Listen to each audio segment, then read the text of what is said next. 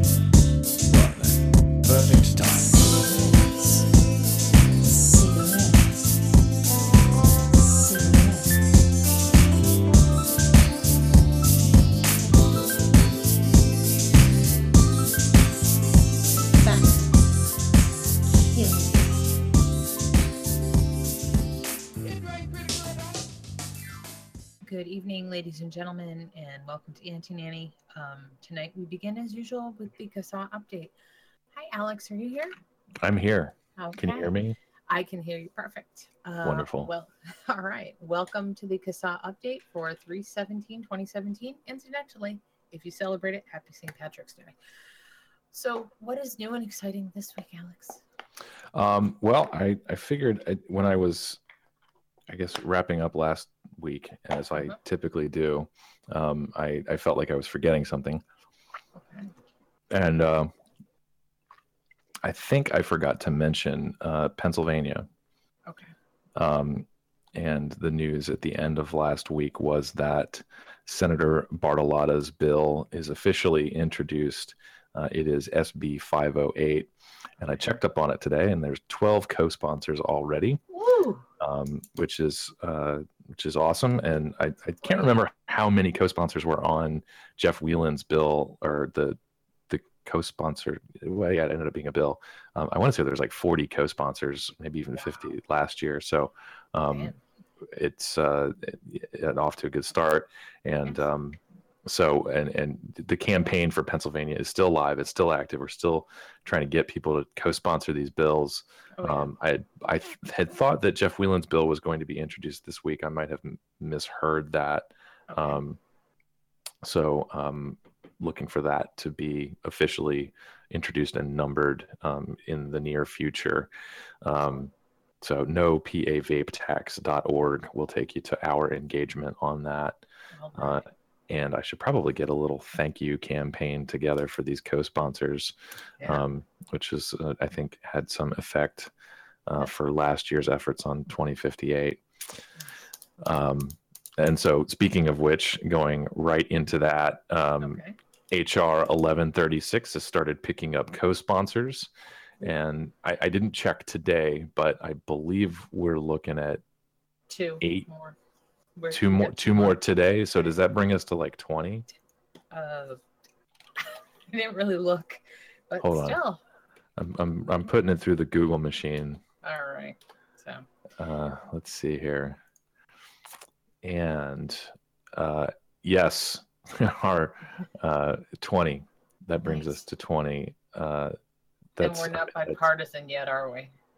Uh, well, it's introduced as bipartisan. Uh, you have Nice. Sanford Bishop is a Democrat from Georgia, Awesome. so um, it, it, it starts out as a bipartisan bill. It is predominantly Republican, Mhm. um, and I think we lost one or two of the 2058 co-sponsors from last year. They didn't. They either didn't run for reelection or they were uh, unelected.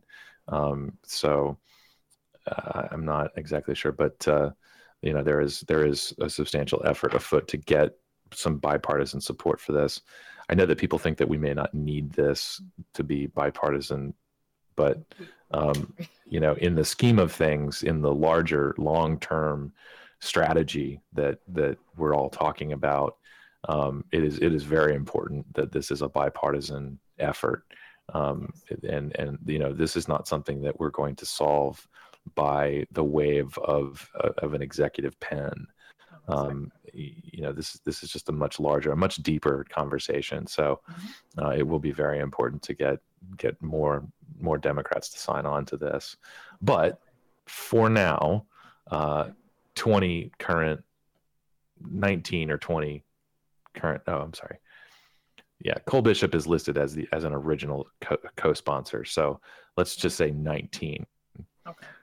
19 co-sponsors pretty much right out of the gate i think is is good is um and so you know and we'll it, be getting was- it certainly seemed like we had to lobby quite hard, lobby our Congress people quite hard last year to support it. So this many so far, pretty impressive. yeah there was a lot and uh, you know for this particular for for what this was last year and it's still a thing this year the cole bishop amendment is still in the appropriations bill so Right. um, you know this hr 1136 basically allows us to gather it allows uh, congress members to show to publicly show their support for what is the cole bishop amendment um, which was kind of you know the idea that, that we had had pushed with 2058 Right. um, so uh, yeah but you know last year it, there was a little bit of extra effort involved because we're talking about a bill that has no it- we're talking about language that doesn't have a standalone bill really to reference other than you know this change the predicate date thing that was out there. Um, so you know ideally we get you know the 70 some co-sponsors like that. So um, yeah and then we should pick up some more.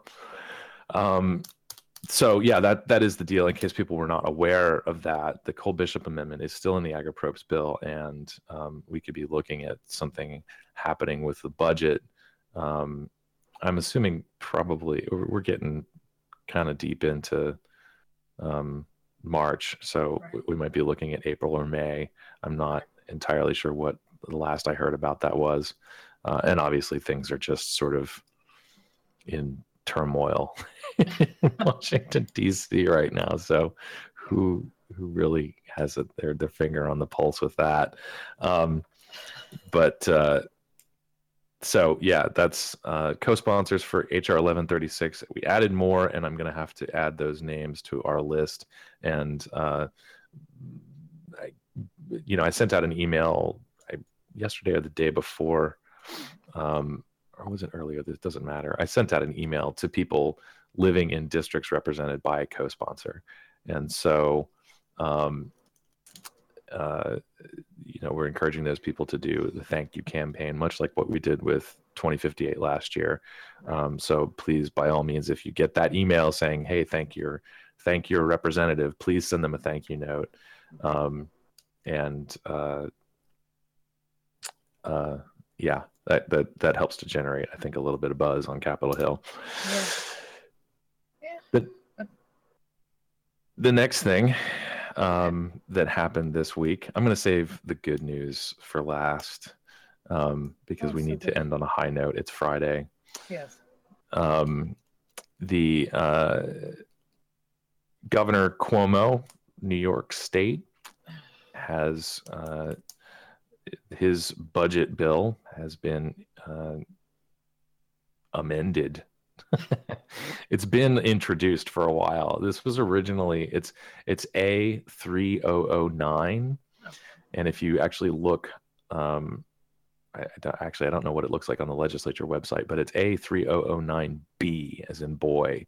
Okay. Um, it this is the I believe third iteration of this bill. It was originally introduced with a 10 cent per milliliter tax, and um, there was some hope because the alternative to this was going to be something like 75% wholesale tax um, or 75% extra tax. I'm not sure, but it was going to be a much larger tax.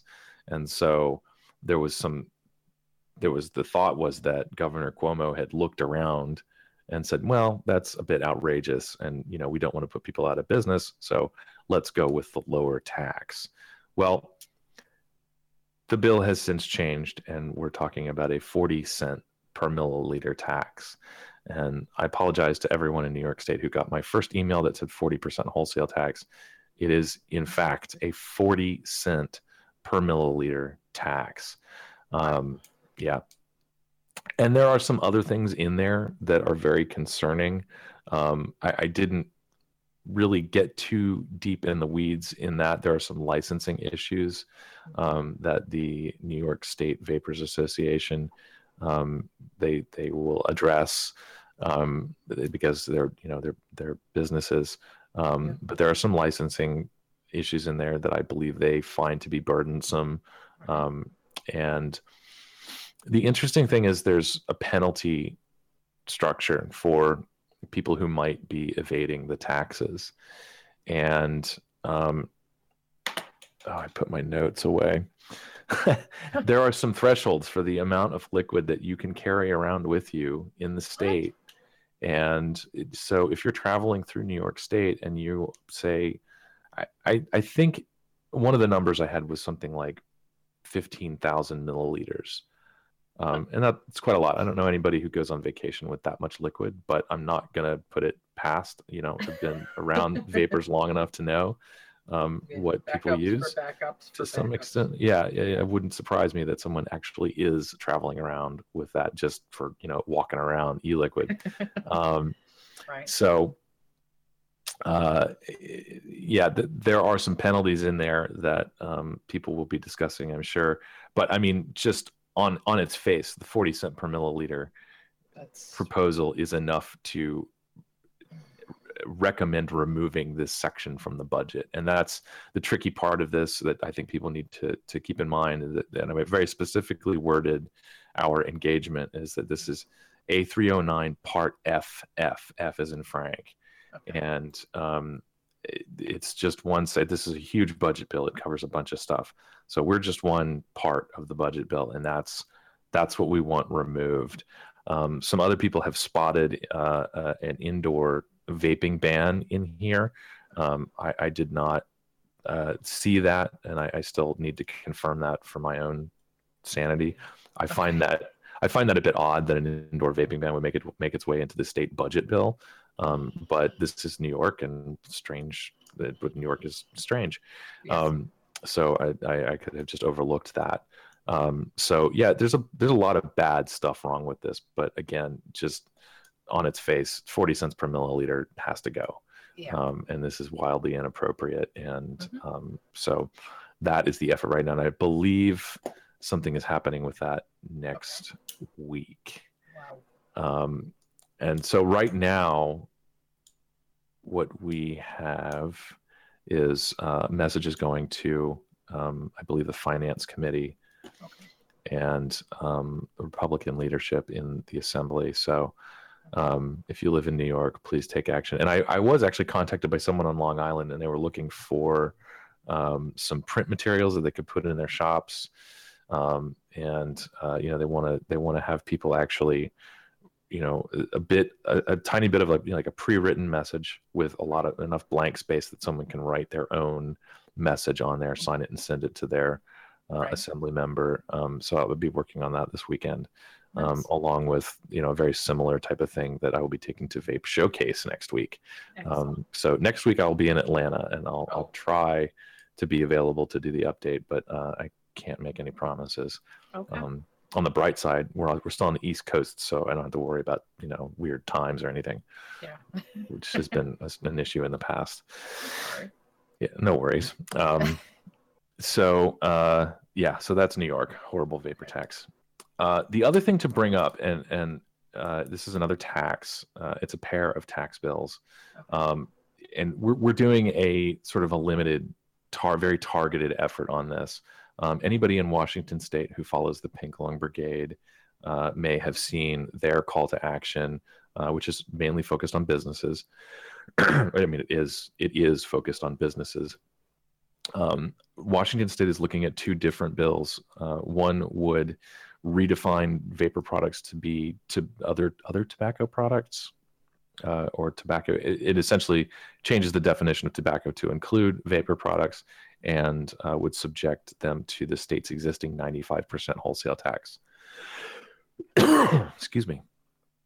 The other bill uh, defines vapor products separately. Thank you. Um, but uh, would enact a 60% extra tax on vapor products. So no, thank you. Whoa. Yeah. um, and and I guess that uh, there, there's some language in there that I'm not entirely familiar with. Um, I, I think it had something to do with the I want to say first receipt or total receipt, total sales, and there's some other language in there that if if you sell a taxable vapor product Right. with other products that are not subject to the tax, the entire receipt then becomes subject to this tax. So, okay, so how does how does that work? We we tax I- it because we say we want to, and that's like saying I, I'm going to go shopping, but only if you give me the discount I want. That's crazy. Yeah, I, I'm not exactly familiar with it. I do. It, it's it's strange, and and I I only bring it up because I it's it is strange. That's very Um, strange. but I, I think I have seen this before or heard of this before. And I mean, there's a workaround basically. The the the retailer sells you the the taxable tobacco product, and then you know you wait a couple minutes, and then you buy everything else that's on the ticket. Um, you know, there are certain non-taxable items that are exempt from this, but um, yeah, this is uh, just sort of an added layer of of ridiculousness. That uh, Washington has thrown into this bill. So um, the point of bringing that up, though, was that um, you know we sent out a. It's a very limited engagement. It's not publicized on our site. Uh, this was directed at people living in districts rep- districts represented by uh, someone on the, I forget the committee. Um, so it, it, it is limited, and these people are are communicating directly with their lawmakers. Um, you know, it's, it's send an email. It's first first it's make a phone call, uh, and then you know here are your talking points and send an email uh, and absolutely follow up again on Monday and make a phone call. Yeah. When when the, when the state legislature opens up for business on Monday, call them. Um, and so I'll be sending out a reminder to people in Washington living in those districts, uh, and we're keeping it very focused and targeted for now. Okay. Um, uh, so anyway, Washington State, that's what's up. All Wonderful. right. so I got through all of the all of the doom and gloom plus some bright spots and now um, i want to uh, share that um, we had a, we've we've got a, a bit of a victory in kansas Wow. um, the and it- and it's it's great. I mean, it really is is great. Uh, the Kansas, uh, I, I call it the vapor tax reform bill. Um. It's Senate Bill 130, and it reduces the tax to five cents per milliliter on on any e-liquid. Um, it was passed by the Kansas State Senate uh, by a vote of 40 to zero. Uh, that's that's and that's 40 solid yes votes. That's not people abstaining. That's That's solid excellent. yes votes.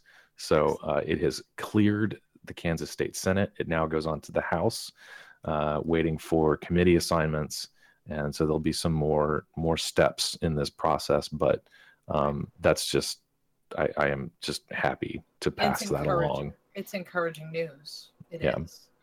And uh, yeah, there's some people in Kansas that are working pretty hard to make this happen, and I'm I'm happy to uh, be uh, uh, a part of helping them out. So any That's anything that we can contribute, it feels great to to help Yes. out there. Looking forward to next week. Okay. um, there, uh, of course, the New York bill is going to be uh, moving to uh, a committee, I believe. Okay. Then there is a uh, another Rhode Island's budget is out. Um, it is uh, it- you have to look in the finance committee right. And uh, you have to see look on their agenda for Wednesday the 22nd. I haven't gotten this out yet because it's Friday and nobody nobody everybody kind of checks out at like six o'clock Eastern on Friday. So uh, oh not- yeah, not- it's also St. Patrick's Day. I- so it's St. Patrick's. So I should actually delay putting this out until probably one or two o'clock tomorrow once everybody's overcome their hangovers. Yeah. Um, but uh, so yeah, I'm not going to do anything with this until tomorrow. But um, Okay. if if you look, if anybody is bored on St. Patrick's Day like me, um, I don't drink, so it's not and and I, whatever. Irish people are not all drunks. Um, um, the uh, uh, House Finance Committee is meeting on Wednesday about this. So look under if you if you just Google Rhode Island House Finance Committee, you'll find their schedule and, and look on the agenda. This is we are in Article Eight, Section Eight of the budget, and um, this is an eighty percent wholesale tax. Um, yeah, so that will be something that we'll be engaging on. Um, the other thing, I believe Montana is looking at a 74% wholesale tax. Montana. Um, and I believe they're also raising their tax on smokeless tobacco. Um, it, it subjects it to, uh, a, I think it's a 74% wholesale tax or the tax, whichever is greater of the two, the 74% wholesale tax or the um, tax applied to a pack of cigarettes. Wow. If I remember that correctly, I'll get more details on that, but um, it is, I believe, effectively a raise. um, so Rhode Island, Montana. I'm almost positive I'm forgetting something. Um, Vape I did uh, vape showcase. Yeah, I'll be in Atlanta. Um, Okay. uh, uh, that that happens on Saturday and Sunday. So Okay. if you're in in the Atlanta area or are traveling to Vapor Showcase, um, come seek us out. The plan is um, to uh, for me. I, I'm not entirely sure. I'm not going to talk about any of the other groups that may or may not be there. I'm hoping that everybody is there.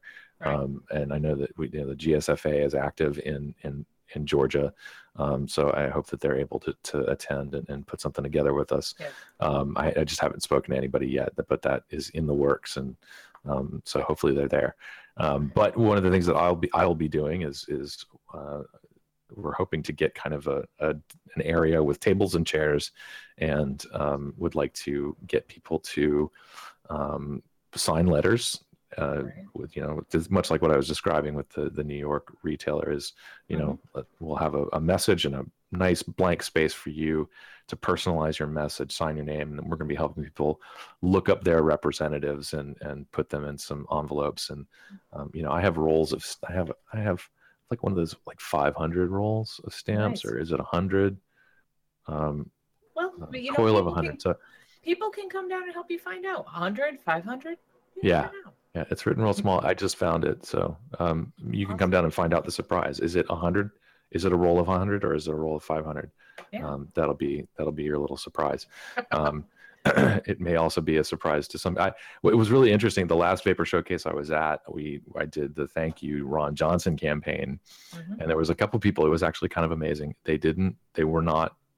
They didn't know how to address an envelope, um, which I thought was very. It was very sign of the times. You know, Uh-huh. like Oh, yeah. I, I understand people not knowing what you know Mhm. um, what a cassette tape looks like or who the Beatles are. Um, But you know, addressing an envelope is one of those things that's supposed to be kind of timeless. So See, Um, you know, I, I I expect people to know. Most of the kids I know are hipsters. Kids, you know, they're hipsters. They're all into that back, way back when stuff. So they're they're addressing like artisanal envelopes. I I don't know. I'm just saying, you know, they've seen cassette tapes. They know what they are. They know who the Beatles are. You know, Of they course. dress, they dress funny and they they you know, mom jeans and all that kind of stuff. Yeah, that, no, there's a there's a significant portion of the population that uh, you know has has never really grown up in that age of addressing envelopes or being pen pals or anything like that. So that's always interesting. So it, maybe you know if you don't know how to address an envelope, come on down.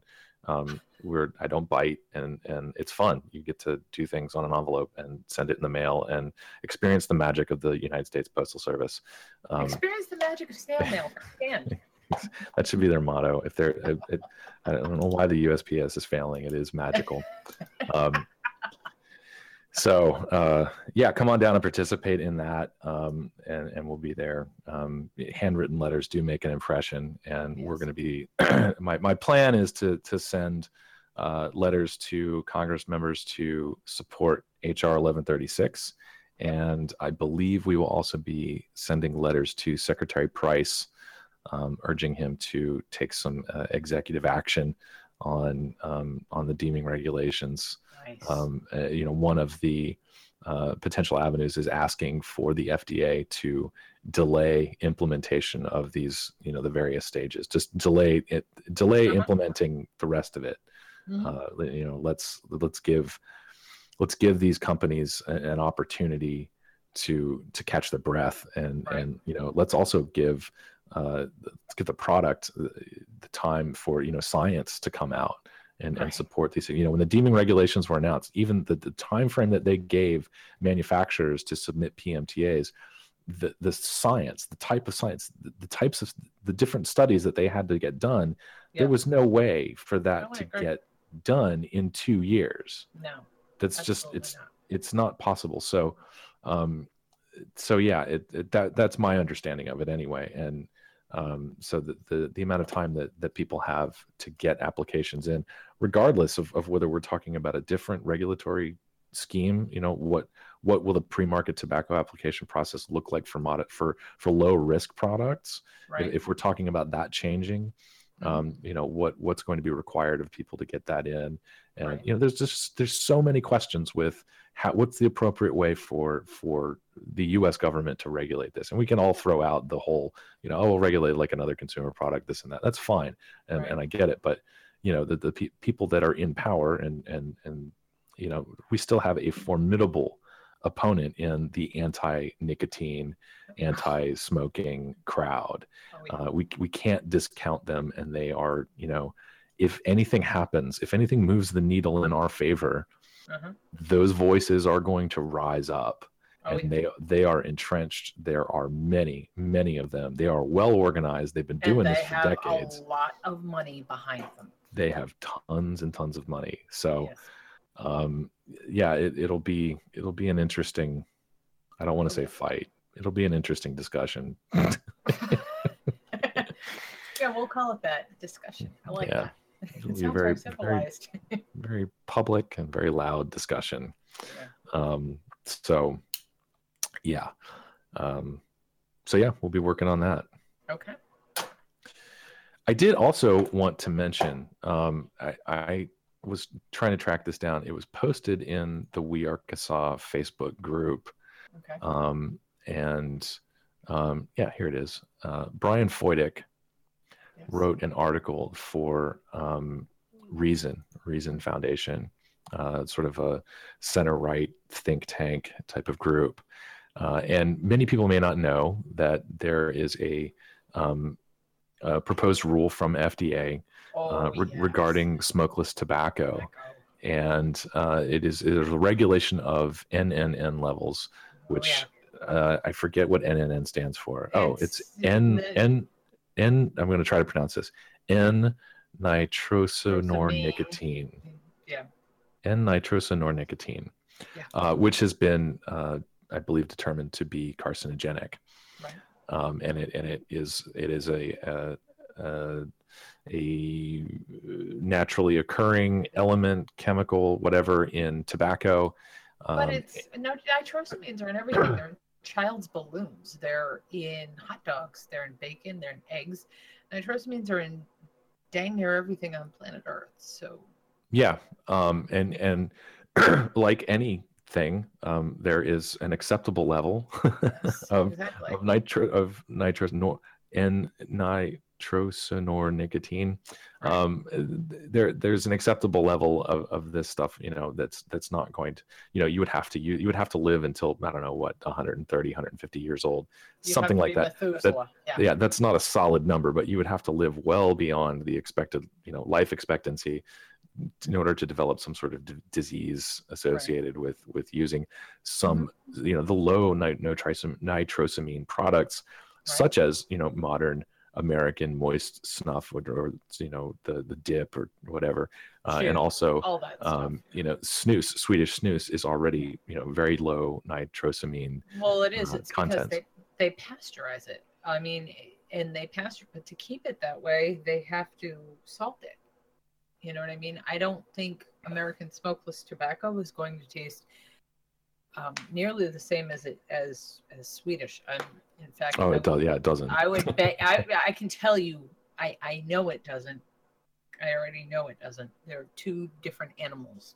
Yeah, no, I, I, I've, I was never really a big fan of American smokeless. Um, it, it, it, is a bit harsh for me. I used it for a little bit. I actually used it for a little bit to cut back on smoking. Um, and, uh, and it was just, I, I still, after I was done, I just wanted a cigarette. To Um, me, that, it's that was my life. It's, way too sweet. It's it's almost like they pour molasses in it. I can't handle it. Uh, I don't, I've mi- used I don't mind the sweetness. I'm, I'm using something, I'm using something Swedish that's, uh, raspberry flavored and I'm enjoying it. Oh, I like. I love. I love Gotland's apple, and that's not what it's called, but that's the easiest. That's good because we shouldn't give product endorsements while we're on the air. No, and um, I, it's it's the easiest way I can describe it. As I like an apple flavored Swedish snus. Yeah. So um, uh, the proposal from FDA is to limit the level of these NNN, Right. uh, yeah, to one microgram or less. And Brian Article has written in Brian Fojtik. Fojtik has written a great article. Brian Article has written a great Fojtik on this. Um, Brian Fojtik has written a, a pretty good article on this. It came out uh, last week, uh, and I recommend people uh, hunting that down if you're keeping score at home. The title is "The Proposed Tobacco Product Standard for NN le- NNN Levels Level in Smokeless Tobacco Should Be Withdrawn." Um, and there's a couple of things that, for the reason, I mean, just the, the science behind it is Yes. is flawed. Um, the, and and this basically smokeless tobacco would be facing the same thing that relatively the same thing that vaping is facing Oh, um, yes. this this would effectively be a ban of smokeless tobacco products oh yeah. um, Yes. the, the the the level is so low that uh, that there it's just an unreasonable standard It's it's Um, almost unattainable. and and it offers technology. Yeah. you know for the for the cost of, of wiping out a product category um, it, it offers no substantive public health benefit uh, in fact arguably this would there are there are millions of people that use smokeless tobacco as an alternative to smoking so um, it- you know it's the same argument applies this would you know people would would still if, if your only option is cigarettes that's that's what people are going to go to yeah. um, Exactly. and and it's uh, going to cause public harm. I, I, I can't understand the reasoning behind. Yeah. So, um, some really good perspective. We don't get to talk about smokeless tobacco that much, No. um, but uh, it, is, it is certainly a part of our uh, mission. And um, so I, I recommend people seeking that out and reading it. And if you're already a member of our We Are CASAA group, um, it's posted in there Yeah. and definitely check it out. I think that's it. Okay. We will see you next. Well, maybe next week, maybe not. It'll be a mystery, just like the people coming down to check out your rolls of stamps at Vape Showcase. Yeah. Okay. Thank Come on down. Check out the rolls Yeah. of stamps. It'll be exciting. It'll be good. We'll we'll address envelopes and uh, learn a new skill. It will be great. I don't know. I mean, I, I have asked several people about this, but you know, do you remember like when you were in high school? Like, did uh, you know, did you guys get together and like, I, I we had an Amnesty International club when I was in high school, and we we would we would get We together right around lunch or whatever free period we had, and we'd send letters to, you know, Oh, we that. dictators that were hol- holding political prisoners. prisoners. Yeah. Oh, Yeah. we did that. We used to, you know, political prisoners. We did that. We, um, you know, we also had like Dungeons and Dragon group when I was a kid too. So Were you were you sending letters to to far dungeon far masters, off yes. mages? Far and- off, yes. Yeah. No, I'm kidding, but I'm just saying. I mean, those were things we did. I don't think those are things that kids today do. Yeah. It's it's a different time. So yeah, come on down. There's a bit of you know, it's a, there's a bit of camaraderie there, and, and sitting down and, and putting pen to paper, and you know, It's- joining it's- in the fight. So It is. It's awesome. It it makes you feel like you've done something. yeah, and you and you are. It, You it are. makes it makes an impression. So I'm excited. I'm excited for you. Have have a great time at Vape Showcase, Alex, and maybe we'll see you next week. Maybe yeah, I'll try it. I'll I'll try to make it. Okay. have a great night. Thank you for everything you do for us, Alex. Yep. And Have a good weekend. you- Okay. Happy St. Patrick's Day. Thanks. Bye bye. Bye. Before you stop recording, very. you can get CASAA updates at CASAA.org. You can get CASAA updates um, from SoundCloud. You can subscribe on iTunes for CASAA updates and get them there. Um, now we can stop recording. Hi, Margot. Are you there? I am. Hi, Margot. Welcome back. Hi. It's been I so know long. it's been forever. It has. Um, okay, well, welcome to the Anti-Nanny portion of the show. With me tonight is Margot Gardner, and of course, the very best producer that money can't buy, which is good because after four years, I'm still not paying him. Hi, Very. How are you this evening? I'm good. Uh, You're good. yeah, upcoming week is Global Forum for Nicotine Dialogues Week, so Oh, I've got a wee God. conference to go to. yeah, you do. And you've got film to take because I definitely want to see that. Oh, they film it anyway. I know, I know, but it's different when you film it. I'll get to hear Dr. Farsalinos and meet him in person. That's Yay! that's Oh, really cool. sweet. That's really cool. I Wonder if I'll be able to get a word in.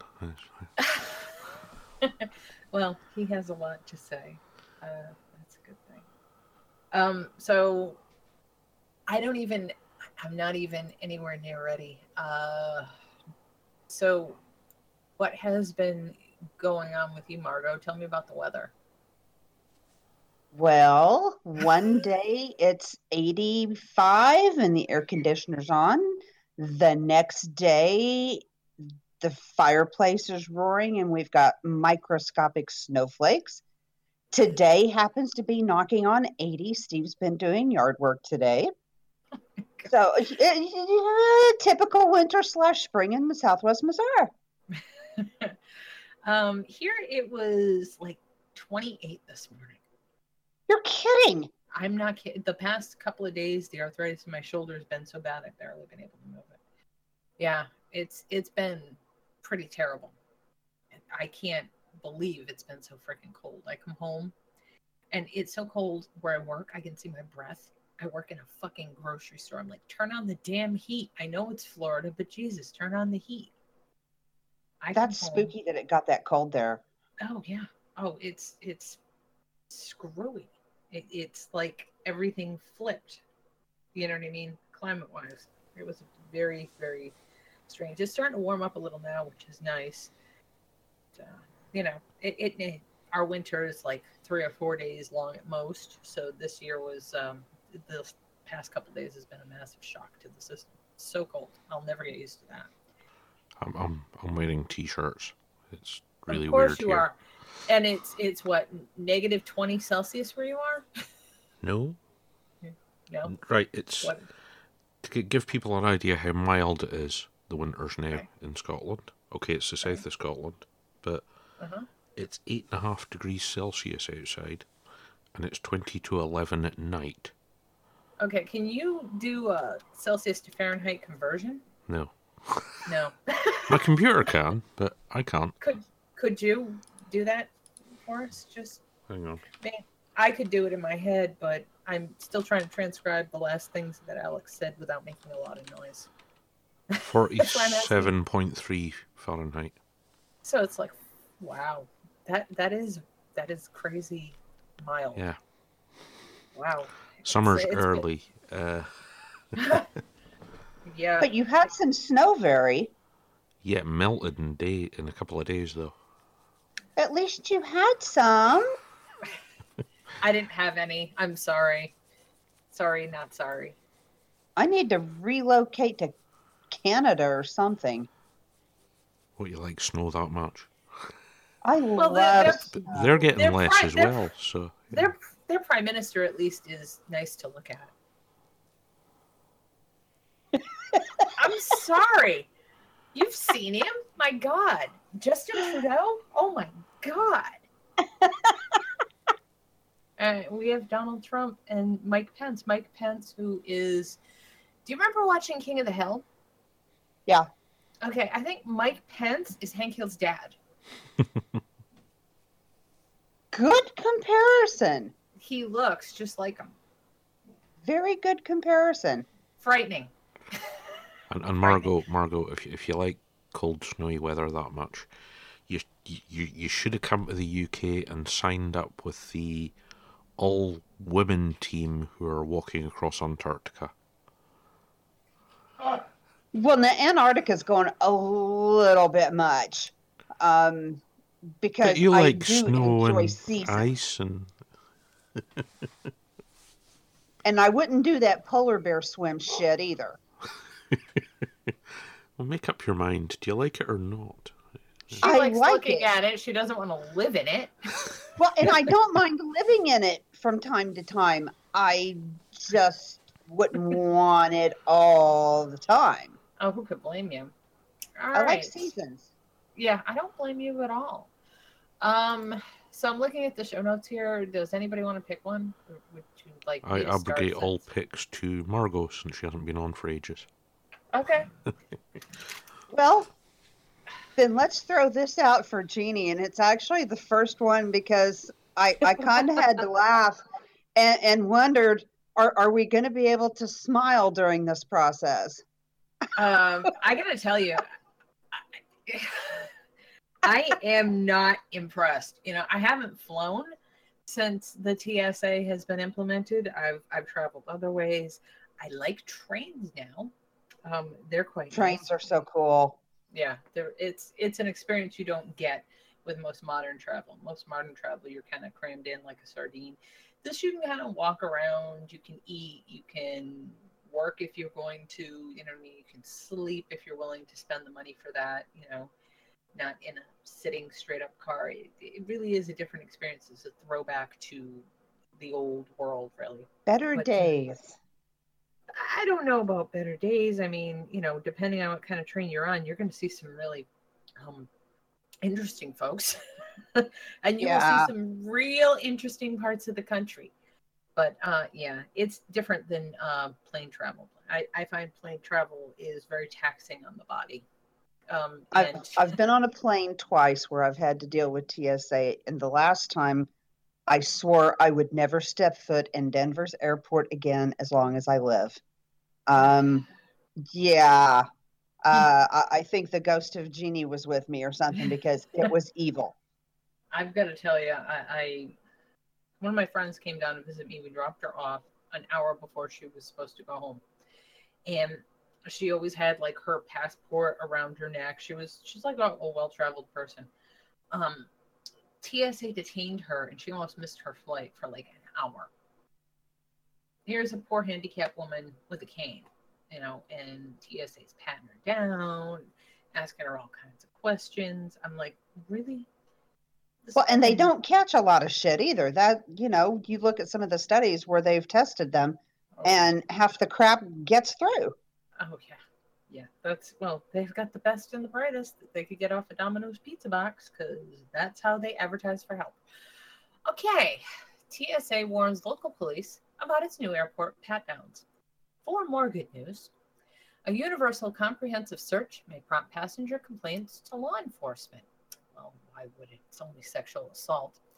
The U.S. Transportation Security Administration has declined to say exactly where and how employees will be touching air travelers as part of the more invasive physical pat down procedure it recently ordered.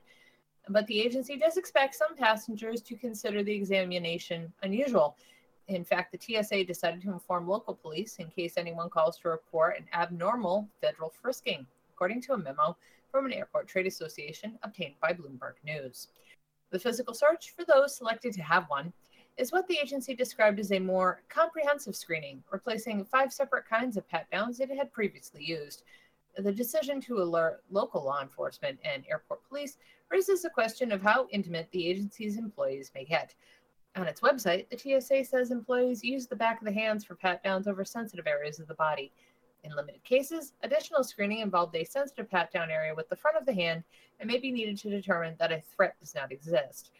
Now, security screeners will use the front of their hands on a passenger in a private screening area if one of the prior screening methods indicates the presence of explosives.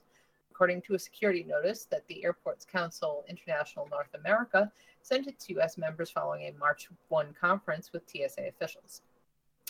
Due to this change, TSA asked FSD field security detectors to contact airport law enforcement and brief them on the procedures in case they're notified that a passenger believes a TSA employee has subjected them to an abnormal screening practice, ACI wrote. The TSA screens about 2 million people daily at U.S. airports. The agency says it doesn't track how many passengers are subject to pat down searches. Those searches typically occur when an imaging scanner detects one or more unknown objects on a person, or if a traveler declines to walk through the machine and opts for a physical screening. Passengers who have not previously experienced the now standardized pat down screening may not realize that they did, in fact, receive correct procedure and may ask our partners, including law enforcement at the airport, about the procedure. TSA spokesman Bruce Anderson wrote in a March 3rd email describing why the agency notified police. The pat down change, first reported Friday by Bloomberg News, is intended to reduce the cognitive burden on employees who previously had to choose from various pat down procedures depending on the type of screening lane the ACINA letter wrote in its notice. Uh, physical screening has long been part of the public's strongest dislikes about airport security protocols. The TSA has all pat downs conducted by employees of the same gender as the traveler and allows a passenger to request a private area for screening, as well to have a witness present. Likewise, the traveler can request that the pat down occur in public view. The TSA won't reveal specific procedures on how its pat downs are conducted and the general information on its website. Knowing our specific procedures could aid those who wish to do travelers harm in evading our measures, Anderson said. The TSA's calls to police were an effort to provide local law enforcement situational awareness about the new pat down method.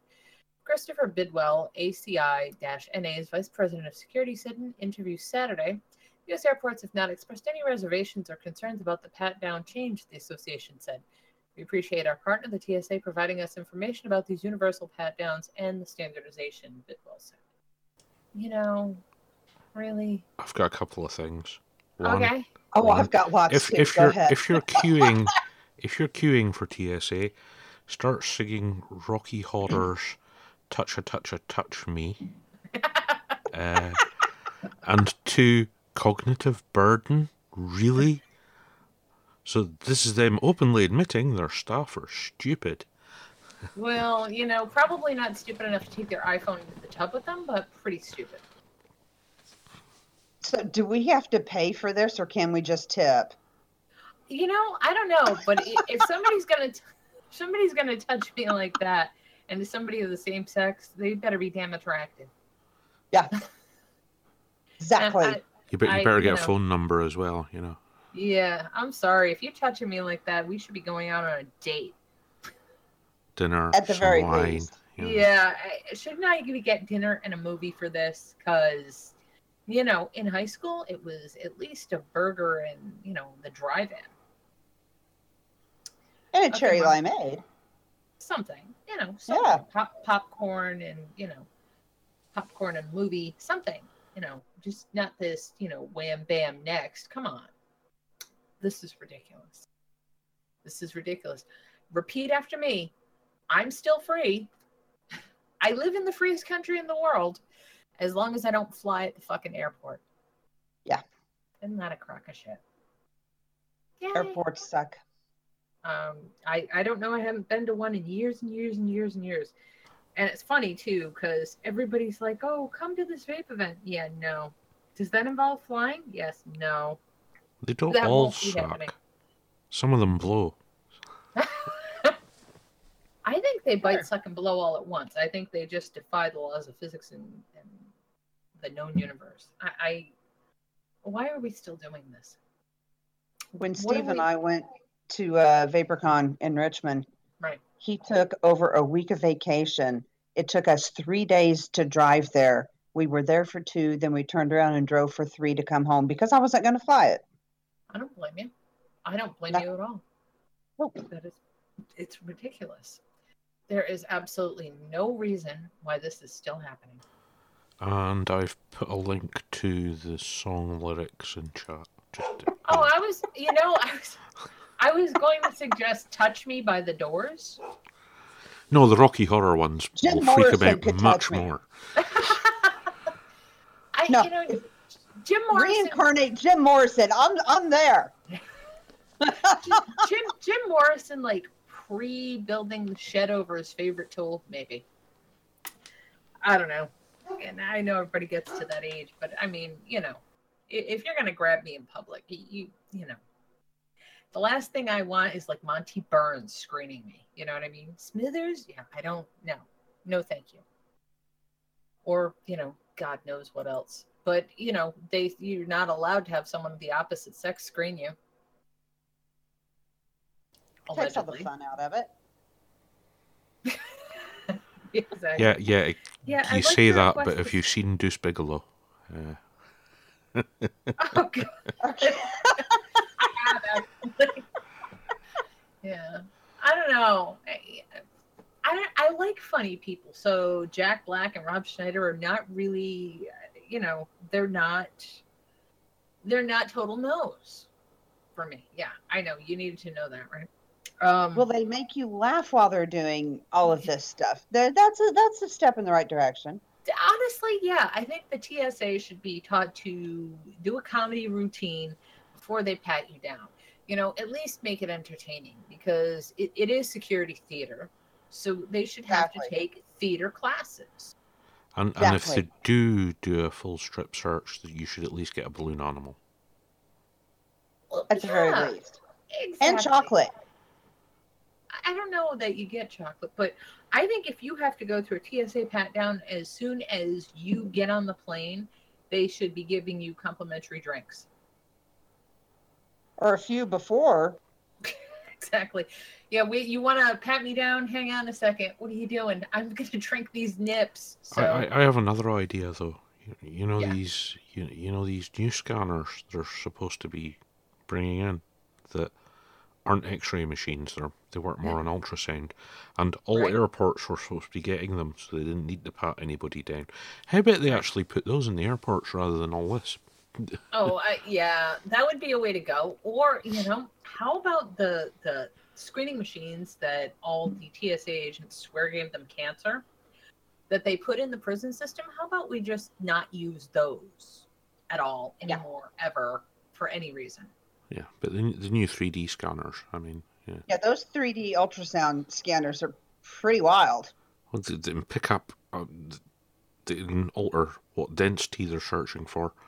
So literally, they can pick up like a disposable pen in your pocket, let alone knives, guns, explosives, which are much denser.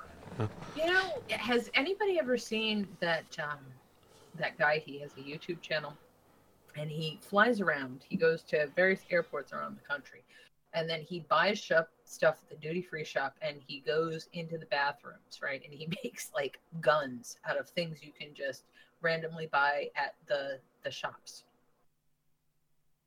Have not seen this. Have not seen that. That's pretty awesome. He doesn't make just guns. I've seen him make axes and, and all sorts of stuff, just weapons, just out of random shit that they sell at the duty free shop. So if the TSA and the government really want to keep us safe, then they shouldn't sell anything at the airports. No coffee, um, no nothing, no newspapers, no nothing. It should just be a gray utilitarian building with no windows, so it can't be attacked from the outside one door, you go in, you stand there, you scream. Oh, much like going through an airport in Israel. If they were really serious about security, this is what they would be doing, especially in the major metropolitan areas where they are seemingly so paranoid about having a terrorist attack. I've got some friends that the last time they flew out of Boston, Right? they had um, one of them had gotten a bottle of water and they were getting ready to board the plane and they made them throw away a bottle of water they had just bought inside the fucking airport. Oh yeah. Well, that it might be a bomb. It might be a bomb. So throw Yeah, it. wrong wrong side it. of the security barrier. Sorry. Right. Exactly.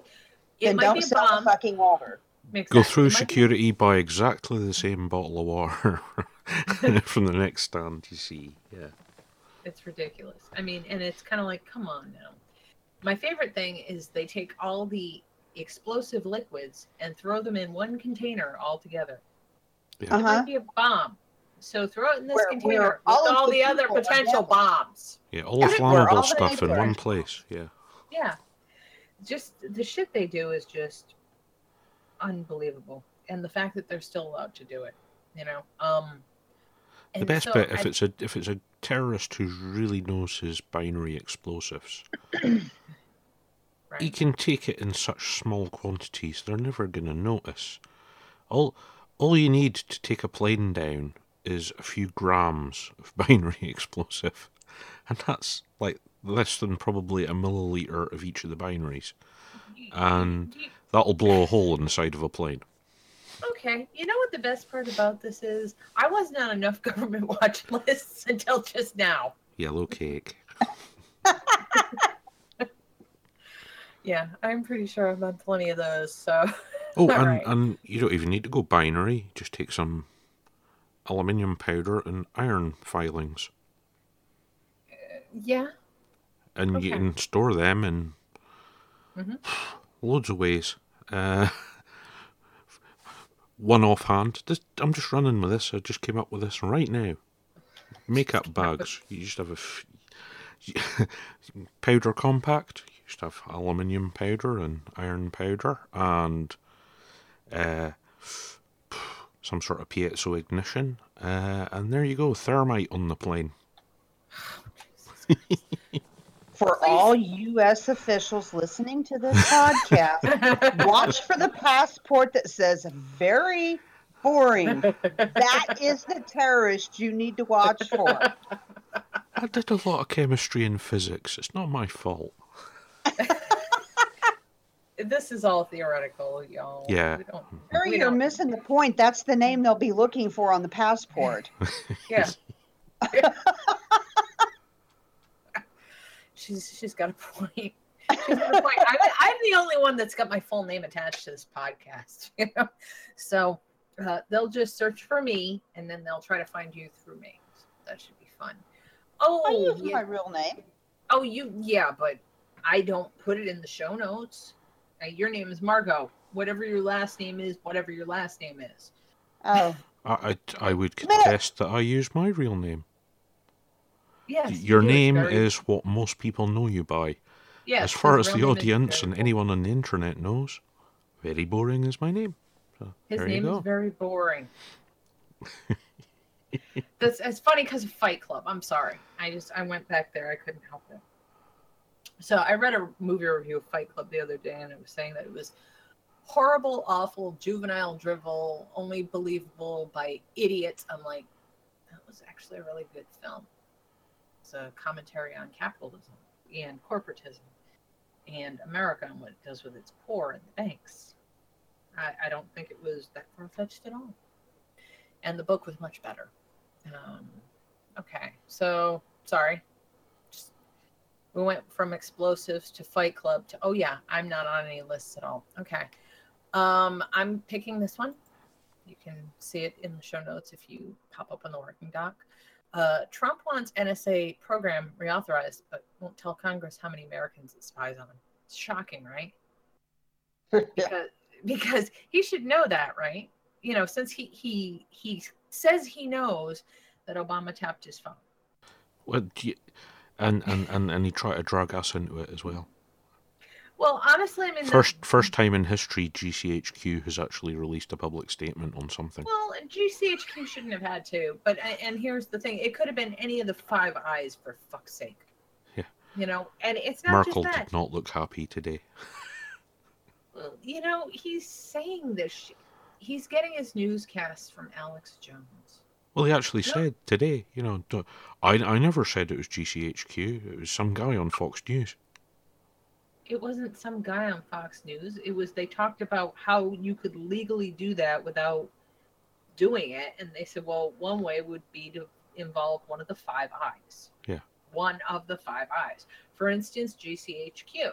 Then there wouldn't be any record that you asked for this to happen. And then Spicer of course, yeah. added he- one and one and got six. Uh, Oh my God! Did you see the st- Okay, so Sean Spicer, someone A needs to teach the man to dress. B needs to give him. He needs a tranquilizer and possibly shock treatments before he goes out there and talks. I think I think opium. Give him a wee He- opium pipe, he'll be fine.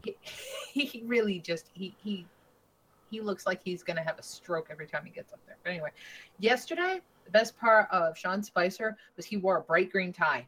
Bright green. What happens when you wear bright green and you're on TV? What can happen with that? What can happen with bright green? Was he you're TV? strobing a little? He was not strobing. People got the footage and then they projected whatever they wanted on the time. All right. You can do that with any color, though. People yeah, but on dumb. bright green, but that bright lime neon green that they do when they shoot different things for films, Yeah. that was the color that was. Not a good idea. And people were like, "Hey, it's green screen," you know, and they went kind of nuts with it. So someone A needs to teach the man a dress, how to dress. Um, possibly give him a nervine. He could use a nervine before he gets out there to speak. He, he looks worse every day. Have you seen him at all? Margot, have you ever seen that? poor man? Yeah, yeah, he looks- yeah. He he Can Can you imagine a much worse job to have right now? you know, and they're trying to replace him and nobody will take the job. So I as feel as sorry he, for him. as he gets more and more he gets more and more like Tweek from South Park every time I see him. Well, see, yeah, it's- like It's added pressure on him because nobody will take the job as. South Park character. I love Tweek. I can't handle the pressure. Um, yeah, as, as Sean Spicer gets more and more like Tweek, less and less people want to sign up for the job. So Well, yeah, I mean like, they don't have a. They don't have a. I mean, he's just gonna, he's who are they gonna he's just the really- White House announcer basically. He right? Trump still who are they doesn't gonna have an actual press secretary. I mean, who the hell else are they going to put out there?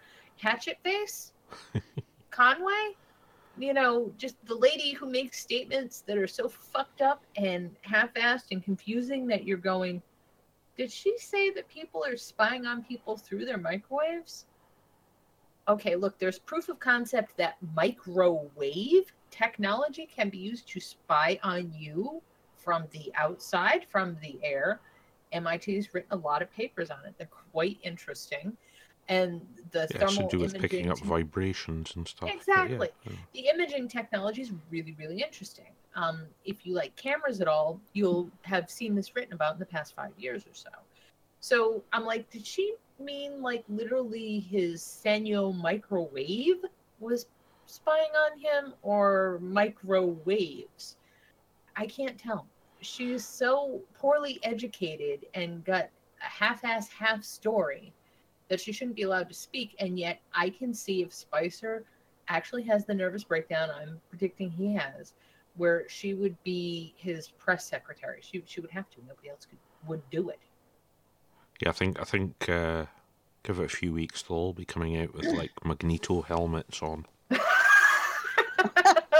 Stop the people spying on them. Yeah. Uh, you know what? It's spying is just a fact of life, unfortunately. Unfortunately, you know where it is, and you try to make it.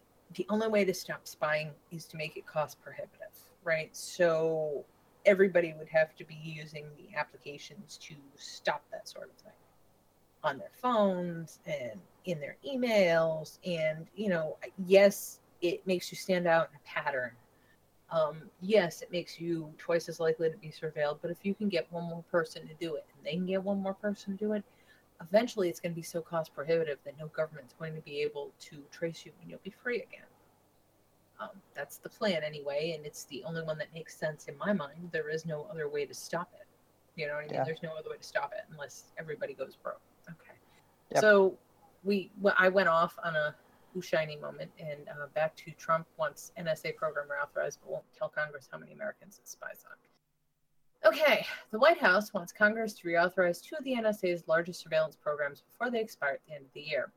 One of them scans the traffic that passes through the massive internet cables going in and out of the US and ends up catching a vast number of American communications in its dragnet. But how many? Lawmakers have been asking for years, and the intelligence community has consistently refused to provide even a ballpark figure. At a hearing of House Judiciary Committee on Wednesday, several members expressed frustration that intelligence chiefs, first under Obama and now under Trump, have failed to provide any kind of estimate, even in classified briefings. The members of this committee and the public at large require that estimate to engage in a meaningful debate, said Representative John Conyers, Democrat of Michigan, the leading Democrat on the committee. We will not simply take the government's word on the size of the so called incidental collection. Section 702 of the Foreign Intelligence Surveillance Act, which lapses at the end of the year, allows the NSA to collect vast amounts of domestic internet traffic as long as it maintains its only targeting foreigners. Documents provided to the NSA by whistleblower Edward Snowden describe two huge surveillance programs that operate under its authority. One program, PRISM, allows the NSA to collect data in bulk from tech companies like Google, Facebook, and Apple. The other program, Upstream, allows the NSA to tap the massive internet cables that carry information in and out of the US and search for communications involving certain foreign targets or selectors. As the NSA scans the cables for information on its targets, it also collects information on Americans those targets are communicating with, as well as entirely unrelated information, such as communications from the people who happen to be in the same chat room as a target. Furthermore, the targets can be selected for any number for any foreign intelligence purpose, not just counterterrorism. As a result, the NSA ends up collecting information on a huge number of US persons without getting a warrant. Collection they described as incidental, but really really is inevitable.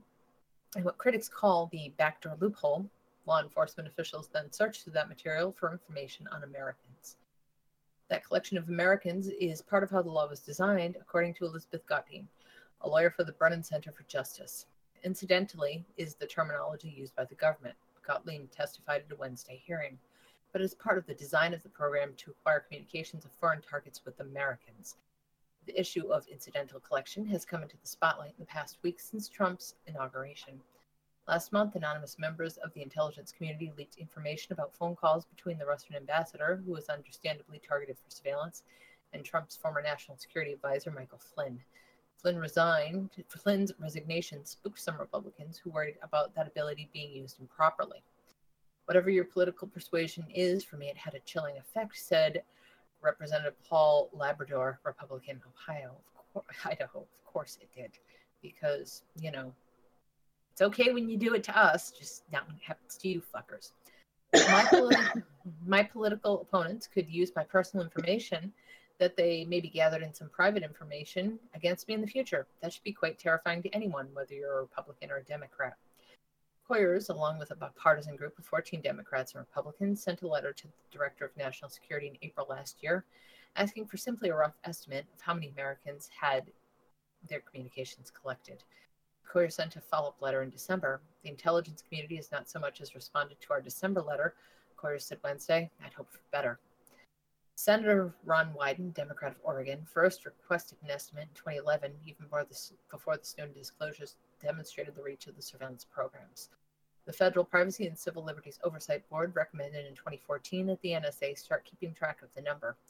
In 2015, more than 30 civil liberties organizations wrote a letter to the intelligence community's Civil Liberty Protections Office demanding the same thing and got an unresponsive reply. The intelligence community insists it doesn't keep track, in part because doing so would require it to identify which phone numbers and computer IP addresses belong to American citizens. April Doss, a former NSA lawyer, told the committee that it would require the NSA to de anonymize everyone in their communications. In my view, the collection and maintenance of that information would itself pose significant impacts to privacy, she said. But Gottlieb noted that the NSA already uses computer IP addresses to approximate who is a U.S. citizen for other purposes, so it'd be easy for them to estimate how American, how many American communications they collected. The NSA has determined that the IP address is an accurate enough indicator of a person's status to use it to filter out the wholly domestic communications that the NSA is prohibited from acquiring, she testified. If it's accurate enough to enable the NSA to comply with that constitutional obligation, then it's certainly accurate enough for the estimate. So the answer is we don't know. And they're never right going to tell probably- anyone. Yeah. Right now, probably wouldn't be a good time to announce. I was thinking of changing my name to Natasha. you know, okay, so what the fuck is it with the Russian stuff? I mean, is it They're not doing anything different than they've always done, and they've No, got no. a. No, no, no. I'm talking about John. I'm senile out of my brain, McCain. Oh, has he not slipped a freaking nut? I'm talking about him standing up in Congress, pointing at Rand Paul leaving after Rand Paul objected to his bill and screaming on C SPAN He's working with the Russians. Okay. He did that. Steve ran across something somewhere that apparently there's some proof McCain's been getting money from Soros. Um, I found I that rather interesting. I don't doubt it. But anyway, so it gets better. So John McCain gets on Twitter and gets in a shit fight with Rand Paul and starts screaming about the Russians again. Rand Paul's account tweets something in Russian. Guess what it said? what? See you in court. Sweet. Yeah. Uh, that guy needed to retire years ago.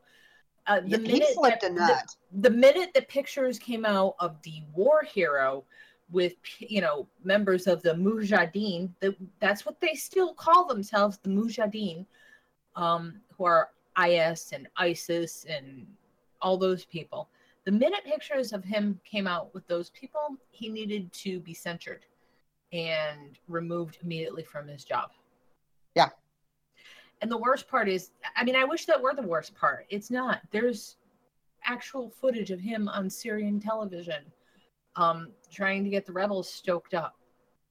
Uh, it- Oh, it's ridiculous. shit. Why in the fuck is this man still allowed in Congress? I don't. He's not doing anything for American citizens. He's actively working against our interests. He's know, and- definitely slipped a nut, and it makes no sense that the the bulk of the Republican Party haven't spoke up about it. I don't know. I think No. looking at what they've got to go with, right? And and I I see some sources citing that Hillary Clinton now is backing our worst nightmare, his vice president.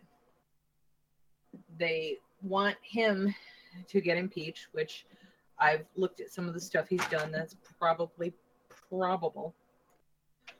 Um, some of the things he's done and said, it looks probable for impeachment if somebody has the balls to go through with it. Um, and then we would have, God help us And- all. You're stuck with Mike Pence then. What a Pence. nightmare. Yeah. What a fucking nightmare. I swear to God, when they go to pick vice presidents, they go, you know, who's the best assassination insurance?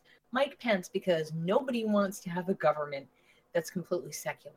Can you imagine? Can you imagine what a nightmare that would be for women, for one thing, uh, people who aren't white for another, and people who aren't evangelical Christians for another? Can you imagine what kind of world we'd be living in at that point? Nightmare doesn't even touch it. Yeah, you know, Gary Johnson was at least a harmless kook. Um, a- at least Gary Johnson was a harmless kook, and and the idea of Mike Pence running things scares the shit out of me. I gotta Oh, yeah. tell that. Uh, Oh, yeah. quite honestly, I I really would rather not have Mike Pence in charge. I could go without Mike Pence running this country for the rest of my life. And then some. Yeah, exactly. See, Hi, see, Jeremy. how week- are you? week- weeks ago when I, I brought this up as this is probably the Republican plan. Yeah, Mm-hmm. you didn't want to think about it. Now it's looking more and more likely. Well, I mean, you've noticed the Republicans aren't standing up and saying anything, right? Nope. They're they're they're consolidating together behind this wall. I bet you money they're going to try to get him impeached. They get him impeached. We have Mike fucking Pence. God help us all run this country. And I feel bad. Like I said, if you're not white, if you're not an evangelical Christian, I feel bad. And if you have mixed race kids or you have a spouse who's a different race, it's it's going to be a completely different country for you. You know, See, it, and it, it made me wonder. Jeremy, how It are ma- you? Go ahead. I'm doing good. Um, my connection is cutting in and out. I keep getting red and voice connected green and yellow. So Oh. Comcast is not living up to its uh, its agreements. Comcast sucks. Comcast is one of the most hated things in this country Yes. besides Congress. yeah, I don't have a choice. I have to have Comcast too. Um, Yeah, I'll agree with that. yeah. Um, so we were just saying that uh, Mike Pence as president would kind of be a, nightmarish scenario for everyday average people, even people who voted for Donald Trump. You know, I, really do think that would be interesting. It would be it would be interesting times, and like the Chinese say, they live in interesting times, but they mean it as a curse. So, just discussing the possibility, not cool. Uh, Margot, It what were you saying? Go ahead. It, it makes me wonder was the pool for Trump to pick from really so low that this was his best option? Well, Trump Trump picked Pence because Pence could bring in the evangelicals. Pence was also promised, not that this was widely publicized. I read it from multiple sources. One of the sources I really believe it from. Pence was promised when he got the job, he would be in charge of foreign and domestic policy in the country.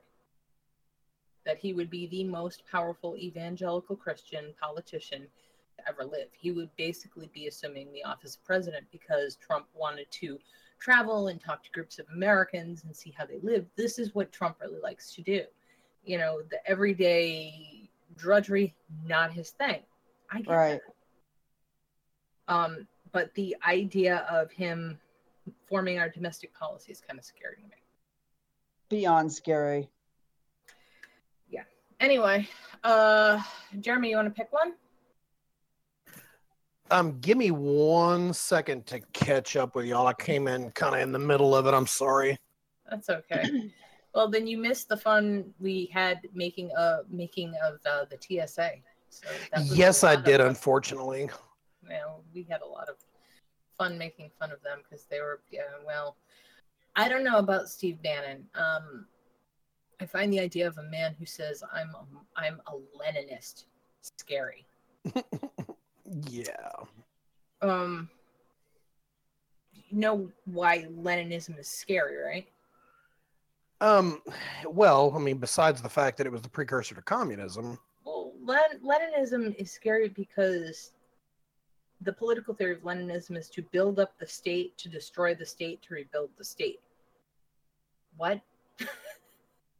Suicide on the installment plan. I mean, Pretty much. It's just kind of like, what? And then everybody will be equal. No, no, that's that's one of the problems with communism. No one's ever really equal because someone always feels like there needs to be someone in charge. Unfortunately.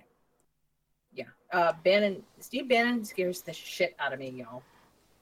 And I am not an unreasonable person. You know, I have all kind of beliefs that run contrary to everybody else's beliefs. But I think we can all agree on what's reasonable and what's unreasonable. Some of the stuff Steve Bannon proposes is completely unreasonable. Mike Pence as president, completely unreasonable. I, I think that's a good starting point for everybody to be on the same page. Yep. Yeah. So it's all it's all fun and games until someone gets hurt.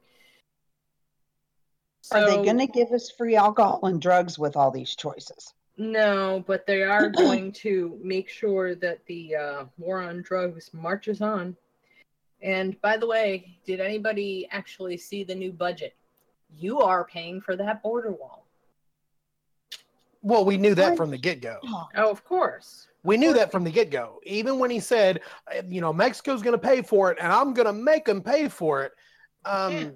no, you you can't. There's no way that you can make Mexico pay for it. It's it's it's logistically impossible. You, you Well, just you can't. The wall is a lovely idea. Have you ever seen the movie Sicario? Oh, I'll agree. The the wall is a phenomenal idea. We definitely do need border security. We need border Um, security, but there, I, I think maybe drones, maybe arming our border security agents again would be good, since you know basically Obama took everything away from them and left them with slingshots and orders to run. Um, you know, I think arming them again is a good way to go. I think drones at the border are excellent. I think that's an excellent way to go. I'm not so sure about a wall, only because of, like I said, have you seen the movie Sicario? Sicario. It very pronounce it for me. Sicario. Sicario. Sicario. yes. I mean, you realize those tunnels that they've dug under Mexico, you can drive semi trailers through them. Mhm. Oh, yeah. They're Well, you see, they're a beautiful piece of engineering. A wall is not going to stop that. a, a wall is not needed at all. um, back in the communist era, which looks like we're going back to, but yeah, back in the original communist era, um, East West Germany and all that. Right, so the Berlin Wall got all the, the attention, but Mhm. the rest of the border with the West, I mean, it it was really hard to get across anywhere on the border because they had minefields. I, I don't suggest minefields as an option, but one of the more interesting things was um, there's a particular type of seismic sensor, Mhm. and it can differentiate between different vibrations, like human Very. Can- footsteps, stuff like Right, very. We can have them set to drones up up above that will release an earthquake bomb. that. it's a bit extreme. you think I'm kidding? Moabs are a bit exist. extreme. Yeah. I know, but I'm just saying. Uh, you only you would only have to drop one or two of them, and then people would get the message. Yeah, for for people who don't know, after last week's show, I introduced uh, Jan to the concept of. Uh, well, I, I showed her the work of Barnes Wallis and what it led to. Um, Good lord, that the, man the mass ordnance devices. was Yeah, crazy. That dude was crazy. when you really need Oh. a nuclear explosion but don't want radiation. Yeah, Yeah. yeah, and one of his his more interesting devices was the earthquake bomb, which at that point the technology didn't exist to drop them. And he went, "Oh right, so I'll just invent that." Yeah.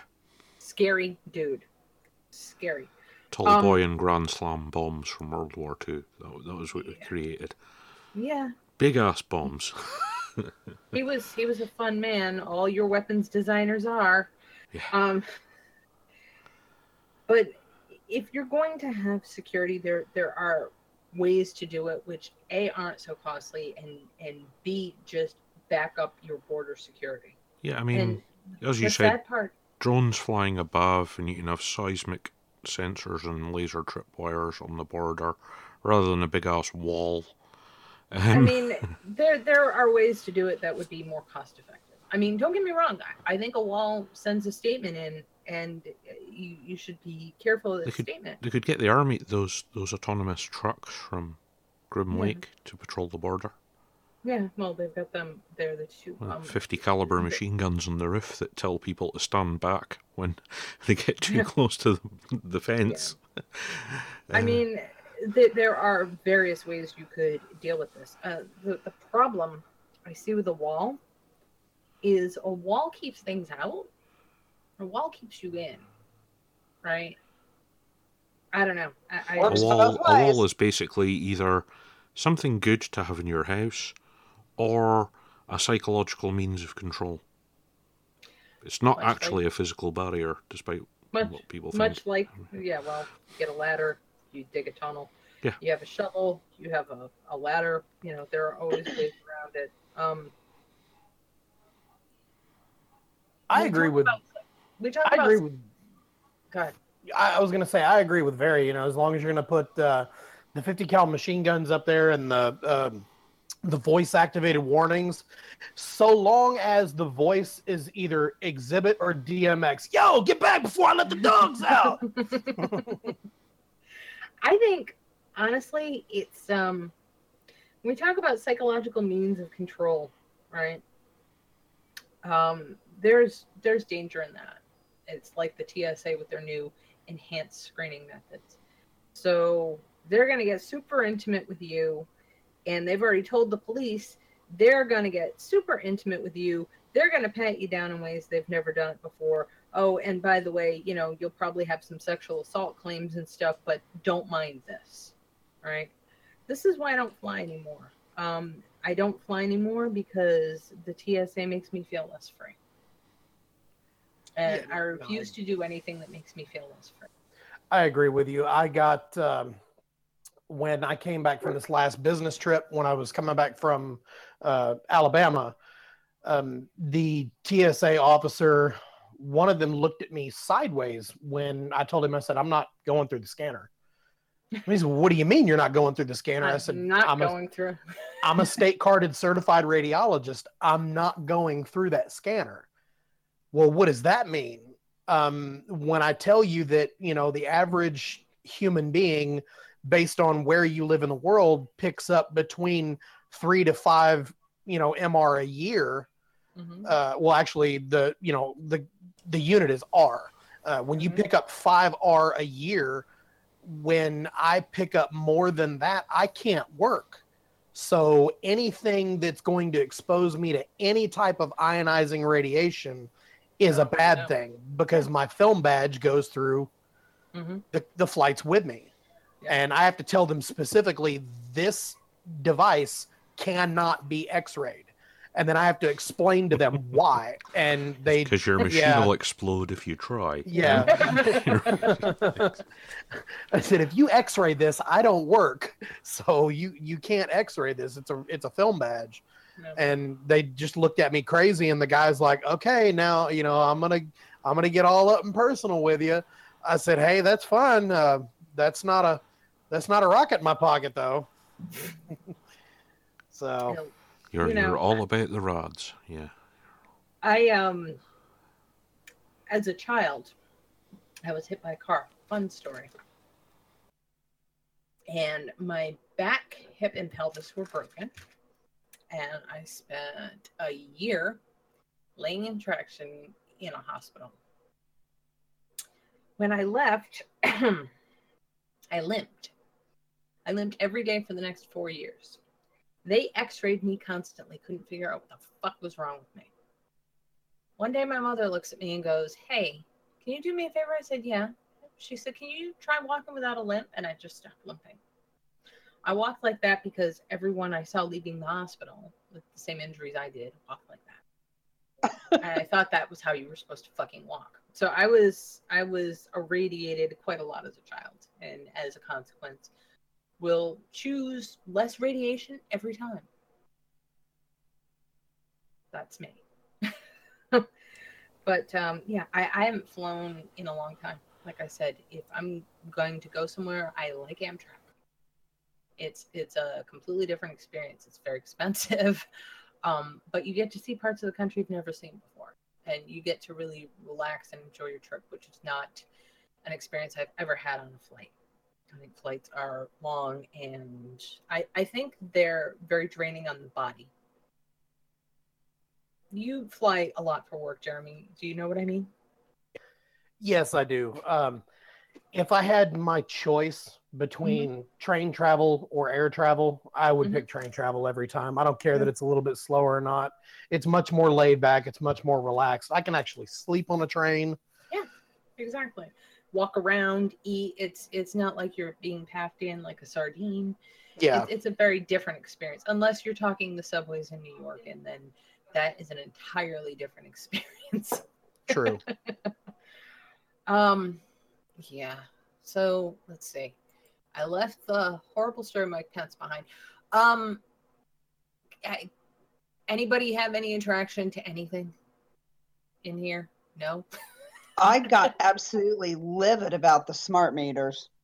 Okay. That that one really pissed me off.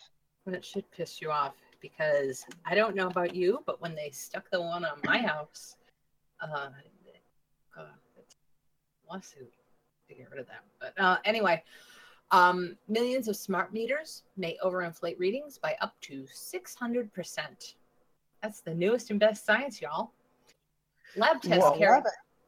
Well, here in Texas, we live in an apartment complex, so our smart meter isn't actually connected to our physical apartment. It's mm-hmm. connected down, you know, in the walkway down between the two buildings. Mm-hmm. and everybody can walk down through there but we pay the same amount for our electricity no matter what we use whether i use one kilowatt or a million kilowatts i pay 263 a month no matter what I don't pay that much.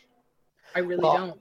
I chose to go with that because i knew with having a teenage boy in the house who can't ever remember to turn off lights even switching over to all led bulbs at 25 bucks a bulb Mhm. yeah it was still you know highly expensive. Plus, we have a, a generator or a, um, a projector that runs almost 24 7, surround sound, ceiling fans, air conditioning that is on whether it's cold or hot.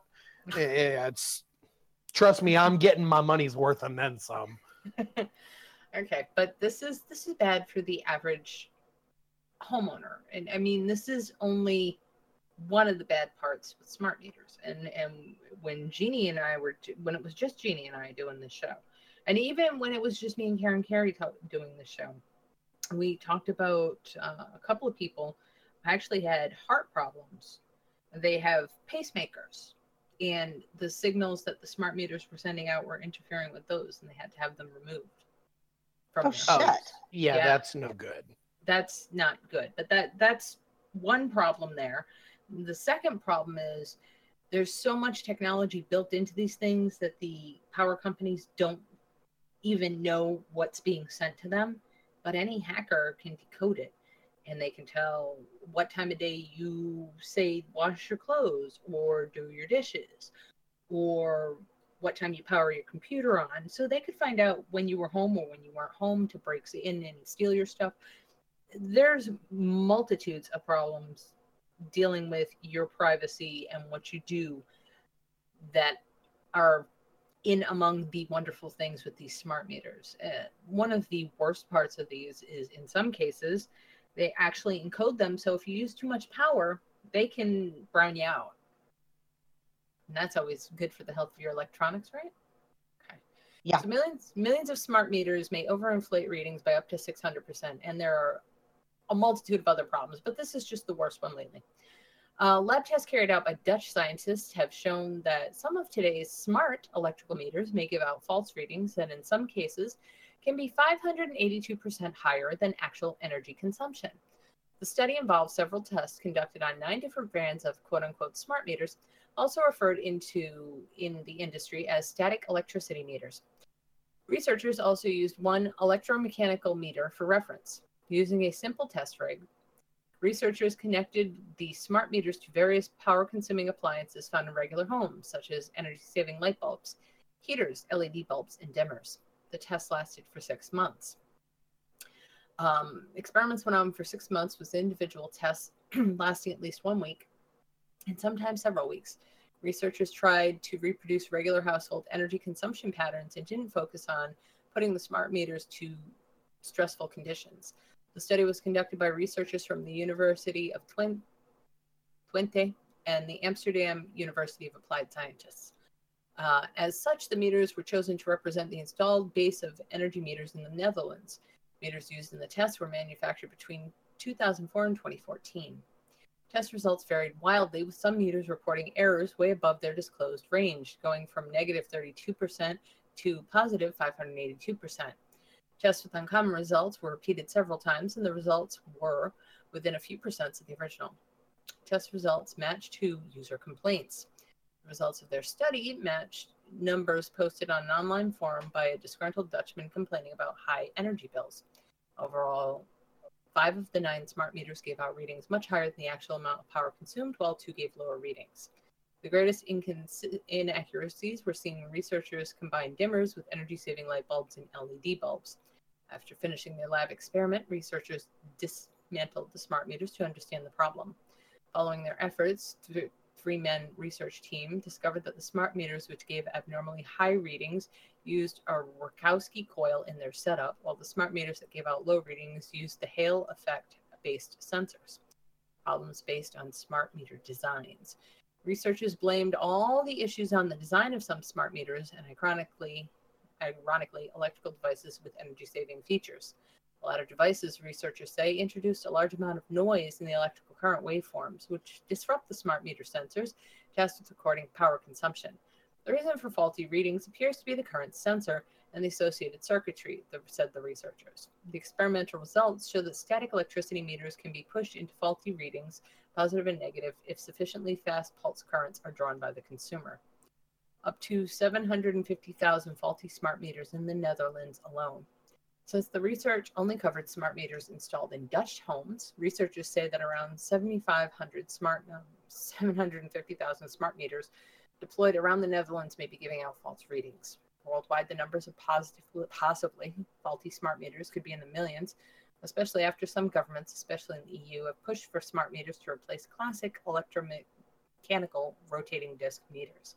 The true impact cannot be assessed as researchers did not publish names, makes, and models of the tested meters. The research team's work, titled Static Electricity Meter Caused by Conducted Electromagnetic Interference, has been published in the IEEE Electromagnetic Compatibility magazine. The story was from Bleeping Computer. So, yeah. Great. Bullshit.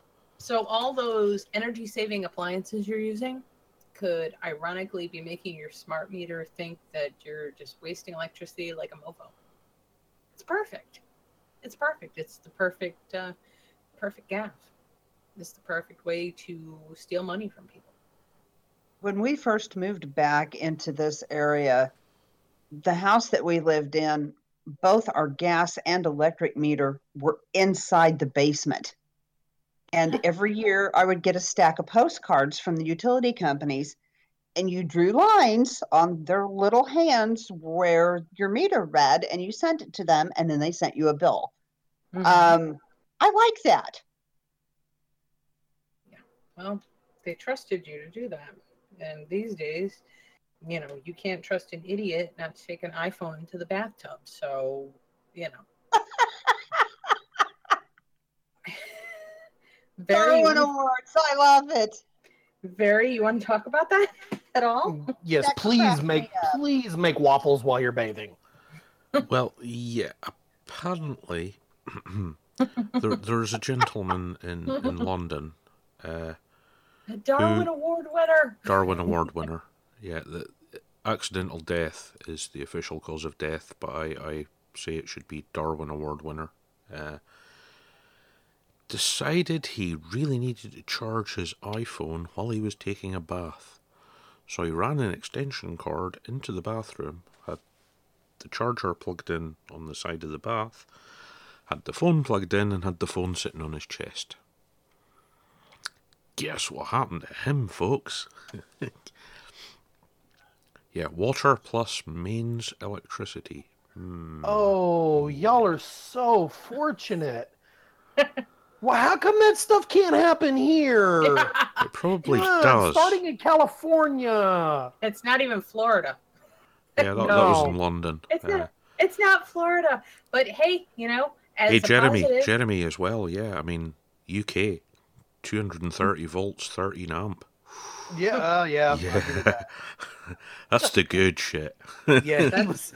Yeah, he he he wasn't getting none of that watered down, you know, stepped on power. Yeah. Uh, Makes you think about some people you'd like to send a free phone to and give them instructions that they have. This is the only way you can charge it, but this wonderful phone is free. Yeah. you know what it makes me think about? It makes me sad that Tesla never got never got any further with his power through the air thing. Oh, Mm. th- that, that's what wireless charging basically is based on the Tesla Ah. stuff. So yeah, QI charging. Yeah. That's Tesla. basically yeah. Yeah, it's induction charging. Yes. Well, I'm just saying, you know, if he'd have gotten a little further with that, this idiot would still be alive. Hey, I mean, um, before I before electricity was widely rolled out, Tesla had I can't remember which street it was. It was one of the New York streets. The whole street was lit by wireless By and. Yeah. induction power. I mean, and Tesla said that power should be free. Yes, Tesla was an interesting guy. that's why people didn't like him much. Tesla was awesome. Yeah, Oh, yeah. He was. was. Death Ray and all. He was great. hey, So- actually, there's an alternative to your border wall, Death Ray. Just put Well- a Death Ray on the border with Mexico. I'm, Like, I, if, I'm if- telling you, you'd only have to use it once. if I bought a Tesla and I parked it out in a bad neighborhood and somebody stole it, would it become an Edison? Quite possibly.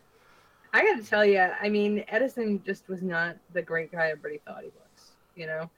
And it really, and I'll tell you, I didn't really know about the history of Tesla because, like I said, I, I, I've said before, I went to a very liberal high school and I chose that education for myself. Um, simply because I wanted to learn Latin. I wanted to be a writer. I had interest in artistic things. I mean, that changed as I got older, of course, but um, so I didn't really get much history. And even if I did get much history, they sure as hell didn't talk about Tesla. I found out about Tesla because of the band Tesla. yeah, I'm like Tesla. That's kind of that's kind of an interesting name. I actually found out about um, Tesla from the song Edison's Medicine. I know that's a Tesla song. It's kind of ironic. I still find it it's it's yeah it's it's so ironic that everybody in the world's house is using Tesla's technology, hmm but Edison got all the all the all the credit. All the money. He brought the Don't- world electricity. No, he didn't. No, he didn't. He was a thief. Yeah, and he, Direct he, you current know, idiot. yeah. what else did he do? He he uh, cruelty to animals and Oh yeah, he did a lot. elephants and yeah. He did a he did a lot of bad shit. I mean, The guy and- was an asshole. I mean, let's let's not mince words here. The guy was an asshole, and he got all the credit for it. yeah, Yeah. he was. He, yeah, he, he, was- he wasn't the only one though. Uh, ra- radio technology had similar uh, phone phone technology. uh, yeah, the and television too. Yeah. The guy, what was it? The guy that ran uh, RCA, who uh, RCA originally stole the TV from Zenith. Yeah, You know, is that really a shock though? I mean, we we see the same thing. We see the same thing with vaping today. Somebody releases a mod, China releases something exactly like it, 100% cheaper. I mean, it's kind of how business is. I, I don't care what the fuck you say about intellectual property. That's not going to stop you from something. No. Anytime anybody looks at something and says, "Oh wow, did you see this new invention?" and all I can think of nowadays is, "Well, I wonder where they stole that from." Well, and don't overlook the fact of Microsoft and Apple. I mean, that's one that everyone should be familiar with. Yeah. Mhm. the Yeah. pirates Well- of Silicon Valley. Yes, Mm-hmm. but yeah, I mean the, the the the other big one other than Edison, Tesla, was Mhm. Marconi. yeah.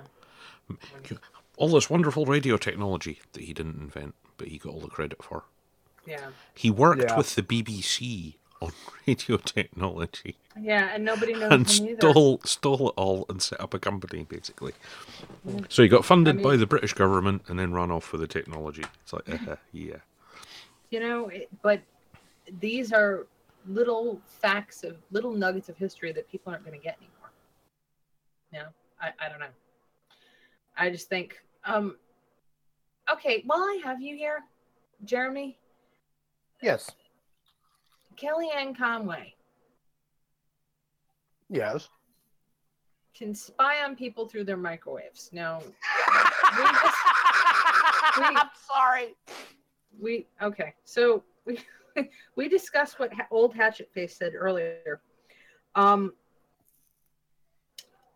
is is it i mean i i think the white house needs to get an officer of science and technology so she doesn't run around giving these fucking half-cocked interviews talking about half-baked shit she barely understands Yeah, that's that. That's kind of like with um, in our industry when when you go to talk to the client, you typically want to leave the green hand out in the truck because he just graduated school and he remembers all the crap that they have been teaching in the class, right but he doesn't know the actual legitimate applications of it.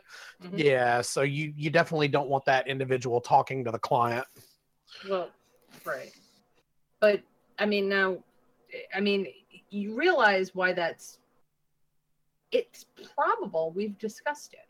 You can actually use microwaves Yes.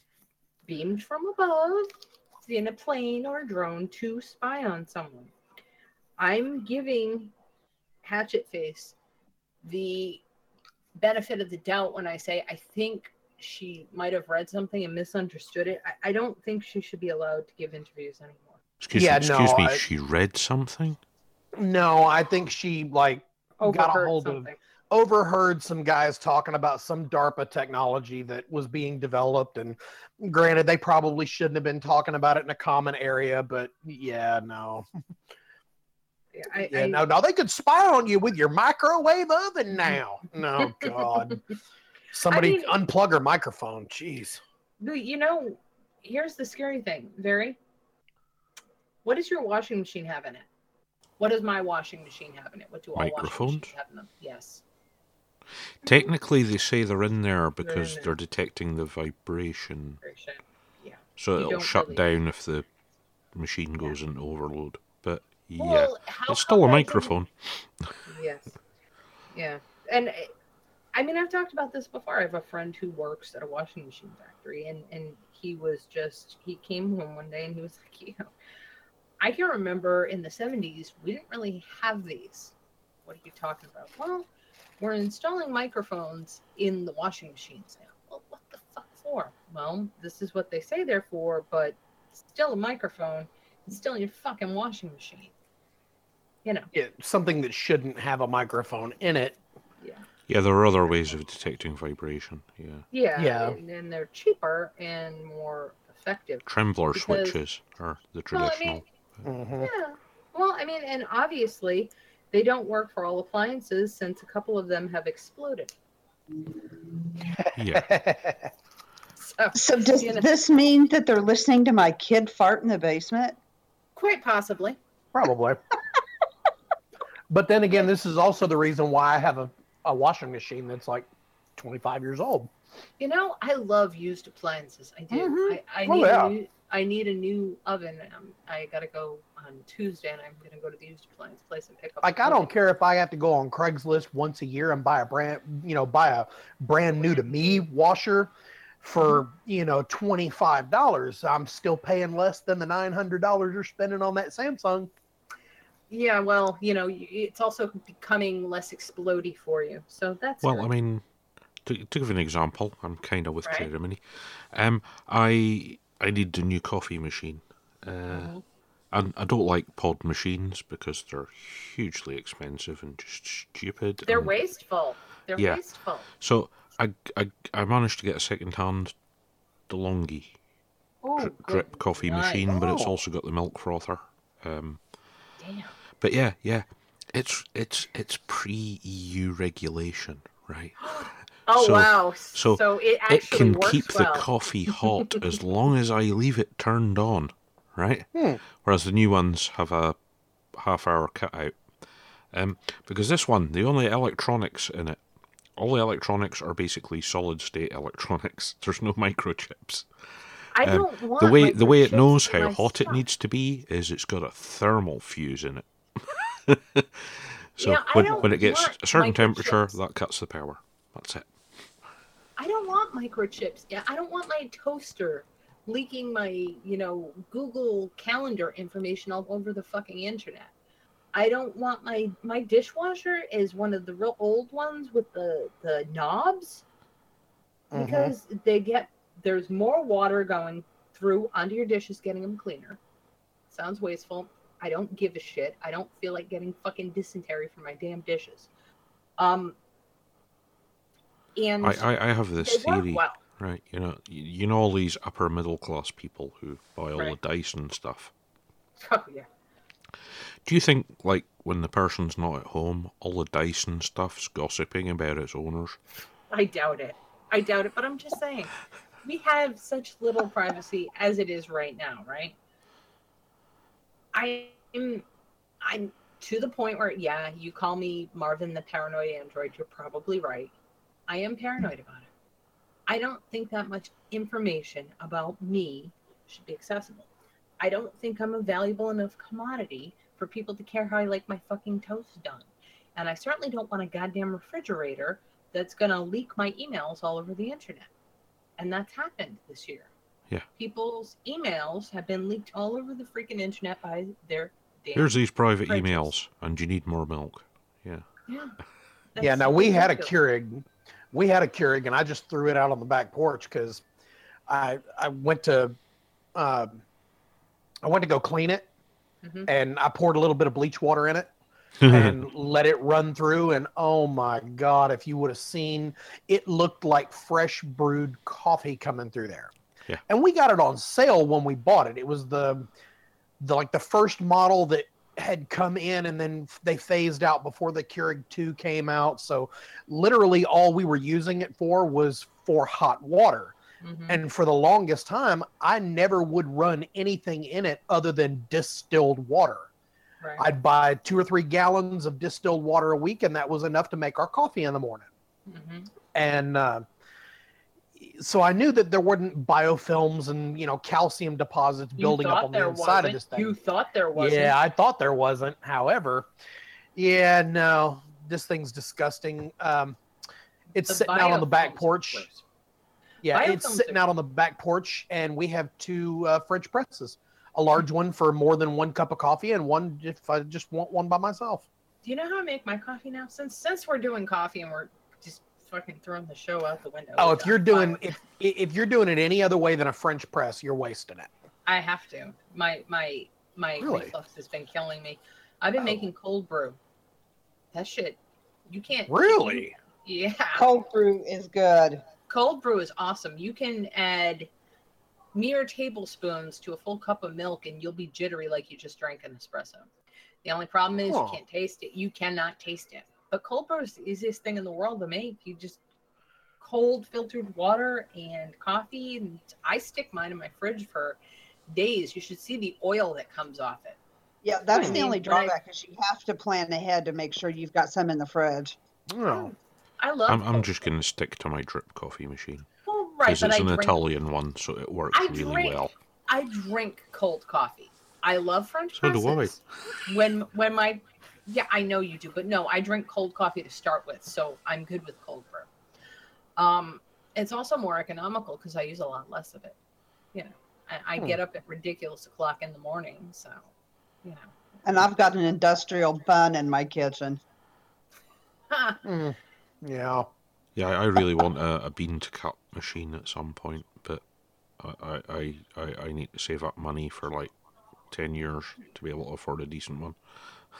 I think everybody has to save up money for a long time to afford stuff. But uh, like I'm saying, I, I need a new stove. I'm definitely going to buy used. I want something with no microchips in it because Mhm. anything that's got a microchip in it goes bad within three years. As soon as it's right outside the warranty period, it just goes fritzy. Are you I getting gas or electric? I can only have electric. I can't have gas. Oh, well, make sure you get one that's got the glass hob then, rather than because they Oh, yeah. last a shit sight longer than the exposed Well, hobs. Not so much down here in Florida, but I Oh no, just. I- I, just mean you know Yeah. the, the heating elements embedded in the Oh, yeah. glass, so it doesn't wear out as fast. Um, Oh yeah. Well, if the th- if the thermostat could keep the temperature, that's that's the thing, you know. And I'm going in, I'm changing the programming, just in case it's programming, because sometimes the programming goes funky if your power goes out. And I live in Lightning Alley, so my power goes out a lot. Thank you, Florida Power and Light. You're wonderful. Actually, you can you can run a gas stove in your house. I am not having anything that can blow me up outside my house. No, you can use the small propane cylinders. Yeah, I'm You I've can still hook it. those up. Well, I mean, you know, that's you know, that's that's perfect disaster cooking, but that's why I have a grill. you know what I and mean? we're exact opposites there because I love my gas cooktop. I hate ga- electric. gas is the best way to cook, but Why I yeah. wish I could have one, It's but I've lived expensive. here. I've lived Yeah. here forever, and you know, this was the most economical way to go. But I mean, how much you pay for your electric bill, Jeremy? I Oh, I yeah. sh- I shudder to tell you what I pay for mine. You'd move here. a house full of four people that keep TVs on all the time, except for me. The most I paid is $171. And that's with having to put the heat on for a couple days. That is the most I've ever paid on my electric bill, ever. Damn. And it's a full house, you know, heating, air conditioning, you know, laundry, dishes, and everything for four people and three animals. What square footage? 2,300? Yeah, no, we've we've got a s- ours is a I want to say it's a 700 square foot two bedroom two bath condominium. And we pay 263. Ouch.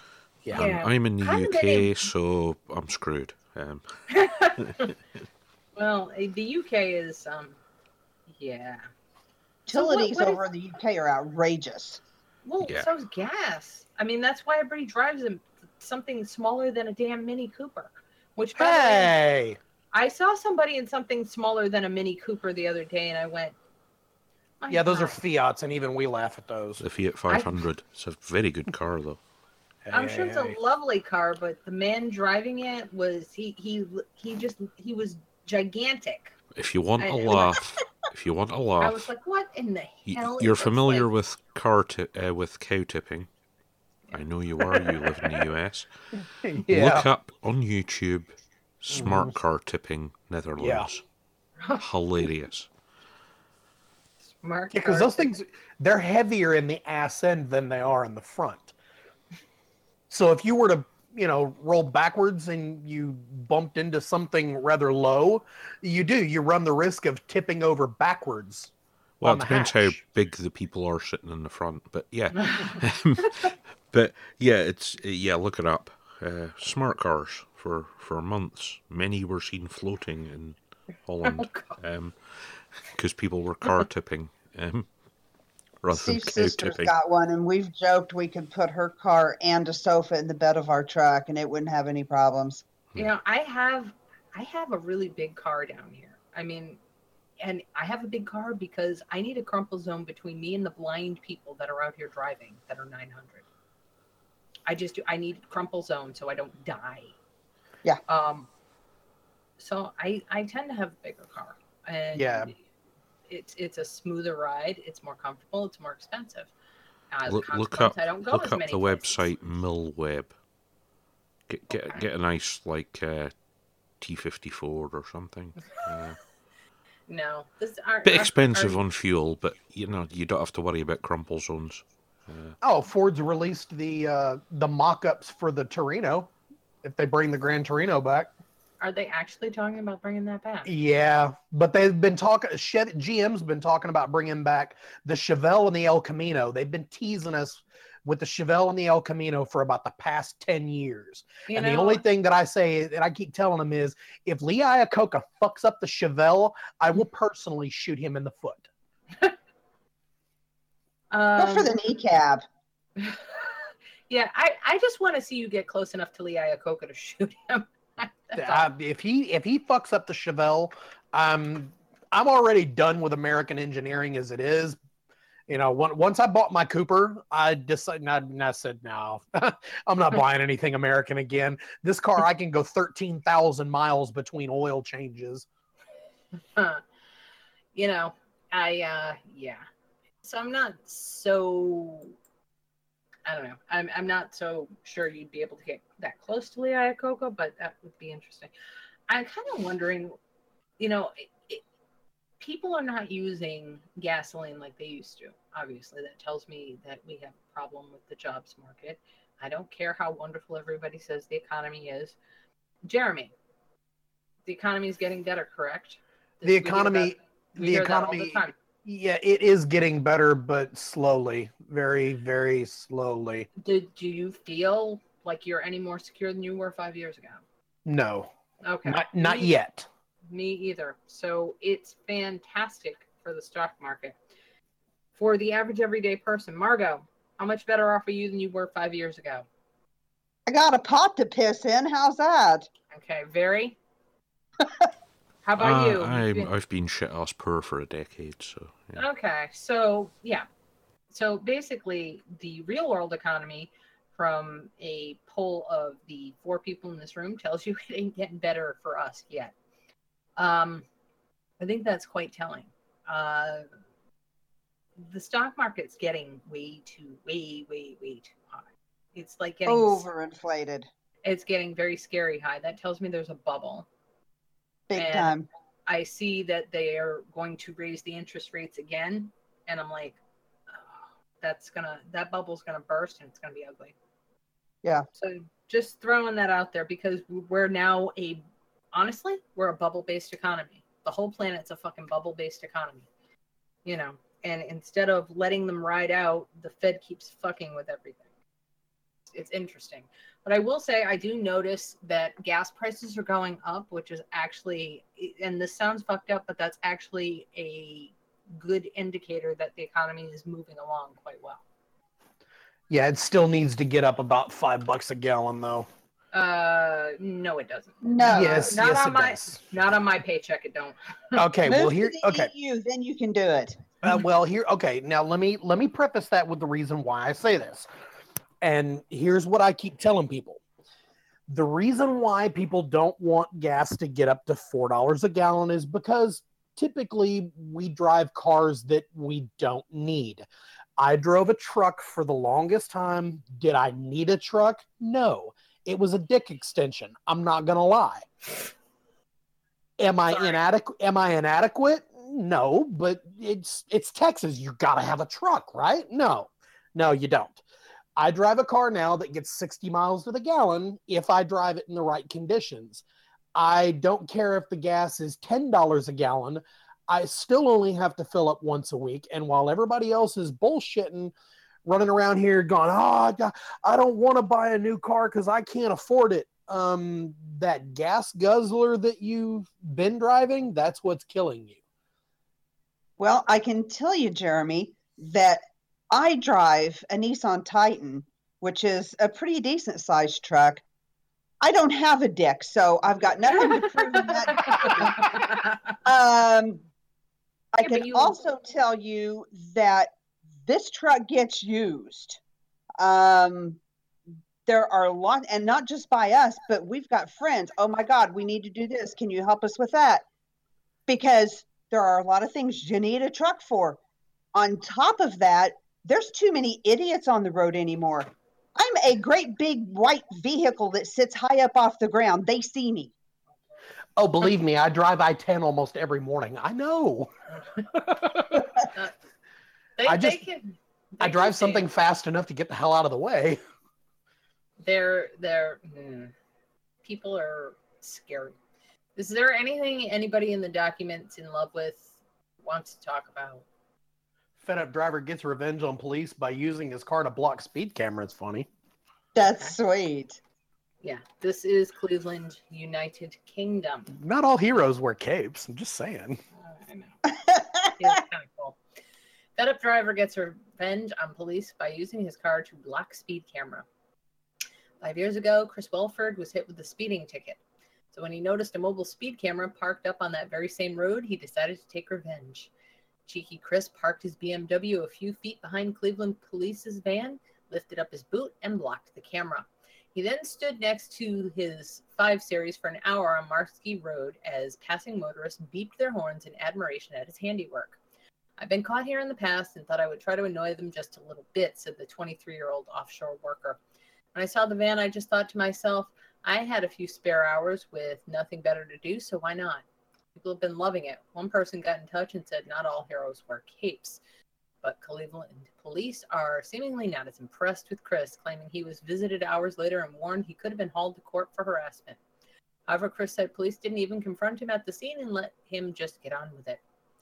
At one point, an unmarked police car came past with two officers inside, added Chris of Burley Close, Skelton. But they just looked at me and kept driving. There was at least one officer in the car, but he just ignored me. Police came around later and told me I was lucky as I could have been done for harassment. But everyone else was beeping their horns and seeming to support me. That support has seen a picture of Chris blocking the camera shared hundreds of times on Facebook. Supporters have called him a legend for the 1 p.m. stunt on Skelton Road, an area Chris claims police target frequently. They're there a lot as drivers go down a bank and obviously pick up speed, said Chris. When I first passed my test five years ago, I got a ticket there soon after, but personally, I don't think it's an area of concern. There was a school there years ago, but that was knocked down, so I don't think there's a real need for them to be there, which made it more satisfying. Police Inspector Henry Simpson, I'm sorry, Harry Simpson, so those who feel Chris have hailed as a hero, the feels those who have hailed Chris as a hero are those who don't consider speeding a serious offense. It is an unpleasant sight to come across the severed limbs of victims and then take on the task of informing families of these victims that their loved one is in serious condition in the hospital or even worse. Those who do not agree with speed enforcement will no doubt speed themselves. Okay. Police figures show there have been 277 speeders caught there for each of the last two years, with 71 caught in the last six weeks alone. Five years ago, the force say it was the site of a serious crash. Um, kind of.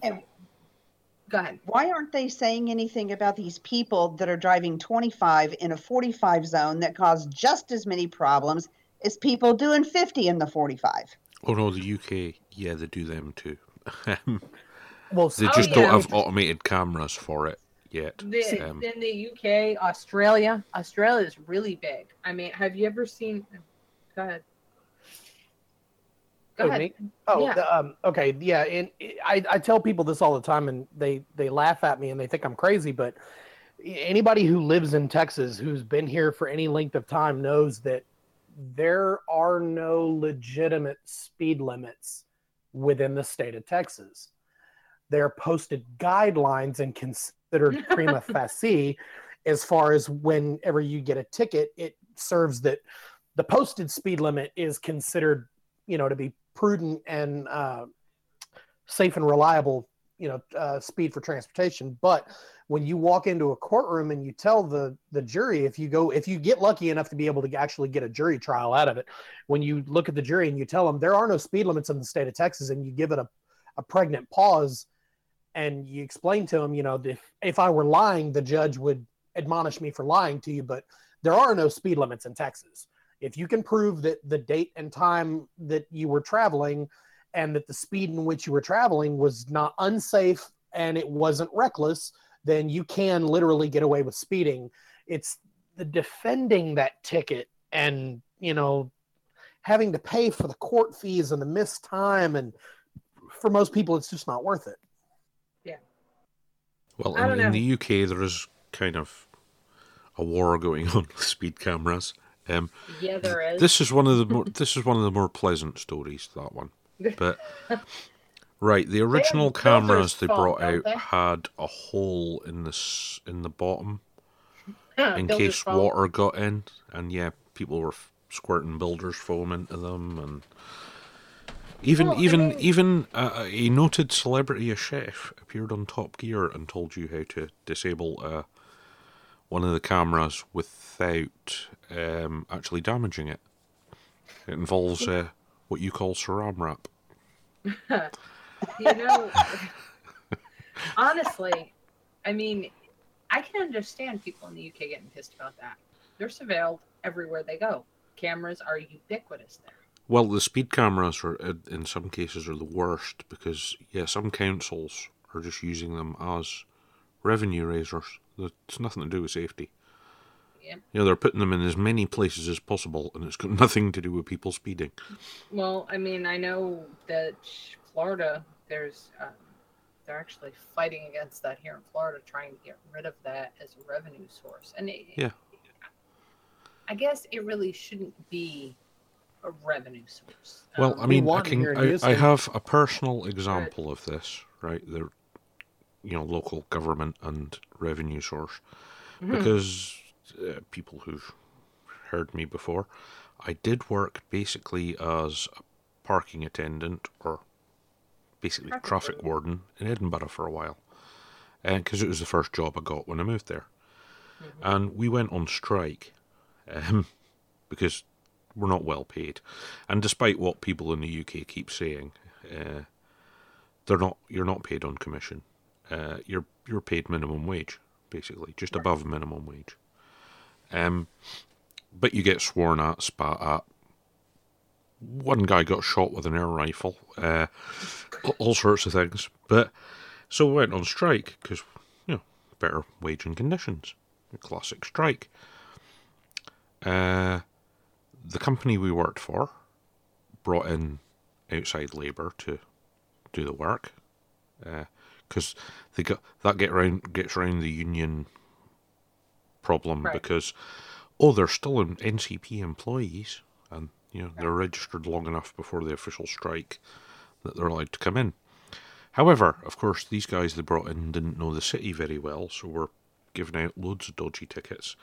And we had our membership following them around, telling all the motorists how dodgy the tickets were. Um,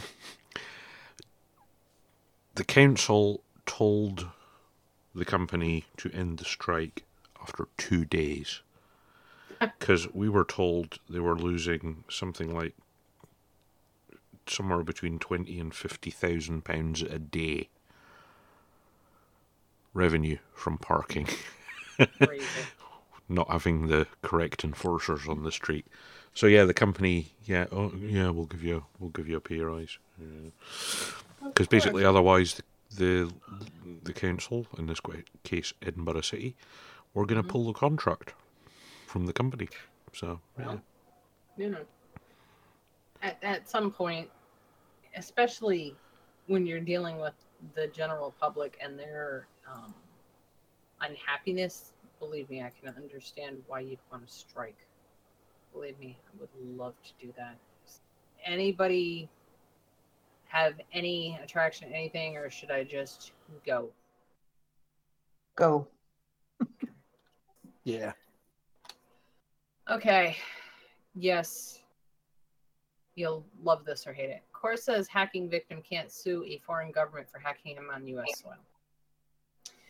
Digital rights activists sued Ethiopia in what they hoped could be a landmark case against a government spyware. A court of appeals in Washington, D.C. ruled that an American citizen can't sue the Ethiopian government for hacking into his computer and monitoring him with spyware.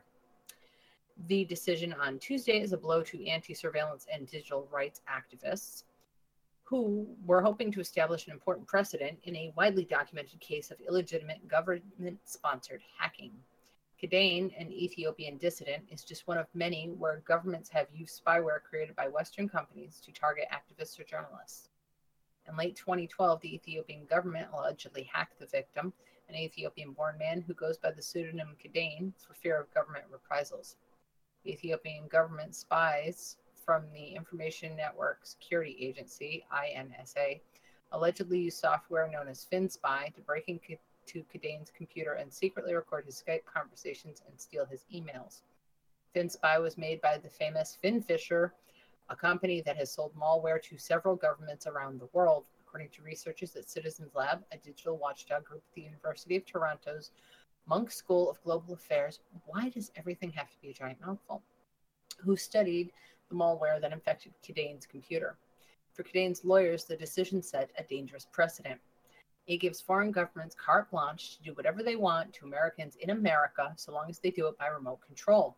Nate Cardozo, a staff attorney with the Electronic Frontier Foundation, a digital rights group who represented Kidane in the first of its kind lawsuit, told Motherboard if a foreign government can send a robot via software or physical means into the United States, Cardozo said, paraphrasing something the EFF director Cindy Cohn said, this option gives foreign governments complete immunity for whatever their robots do within the United States. The Ethiopian embassy in DC did not respond to a request for comment by email. The U.S. Court of Appeals for the District of Columbia ruled that Kidane didn't have the jurisdiction to sue Ethiopian government in the United States. Kidane and his lawyers invoked the an exception to the Foreign Surveillance um, Foreign Sovereign Immunities Act, which says foreign governments can be sued in the U.S. as long as the entire tort on which the lawsuit is based occurred on American soil. According to the court, however, the hacking in this case didn't incur occur entirely in the U.S. Ethiopia's placement of FinSpy on virus on Kidane's computer, although completed in the United States when Kidane opened the infected email attachment, began outside the United States.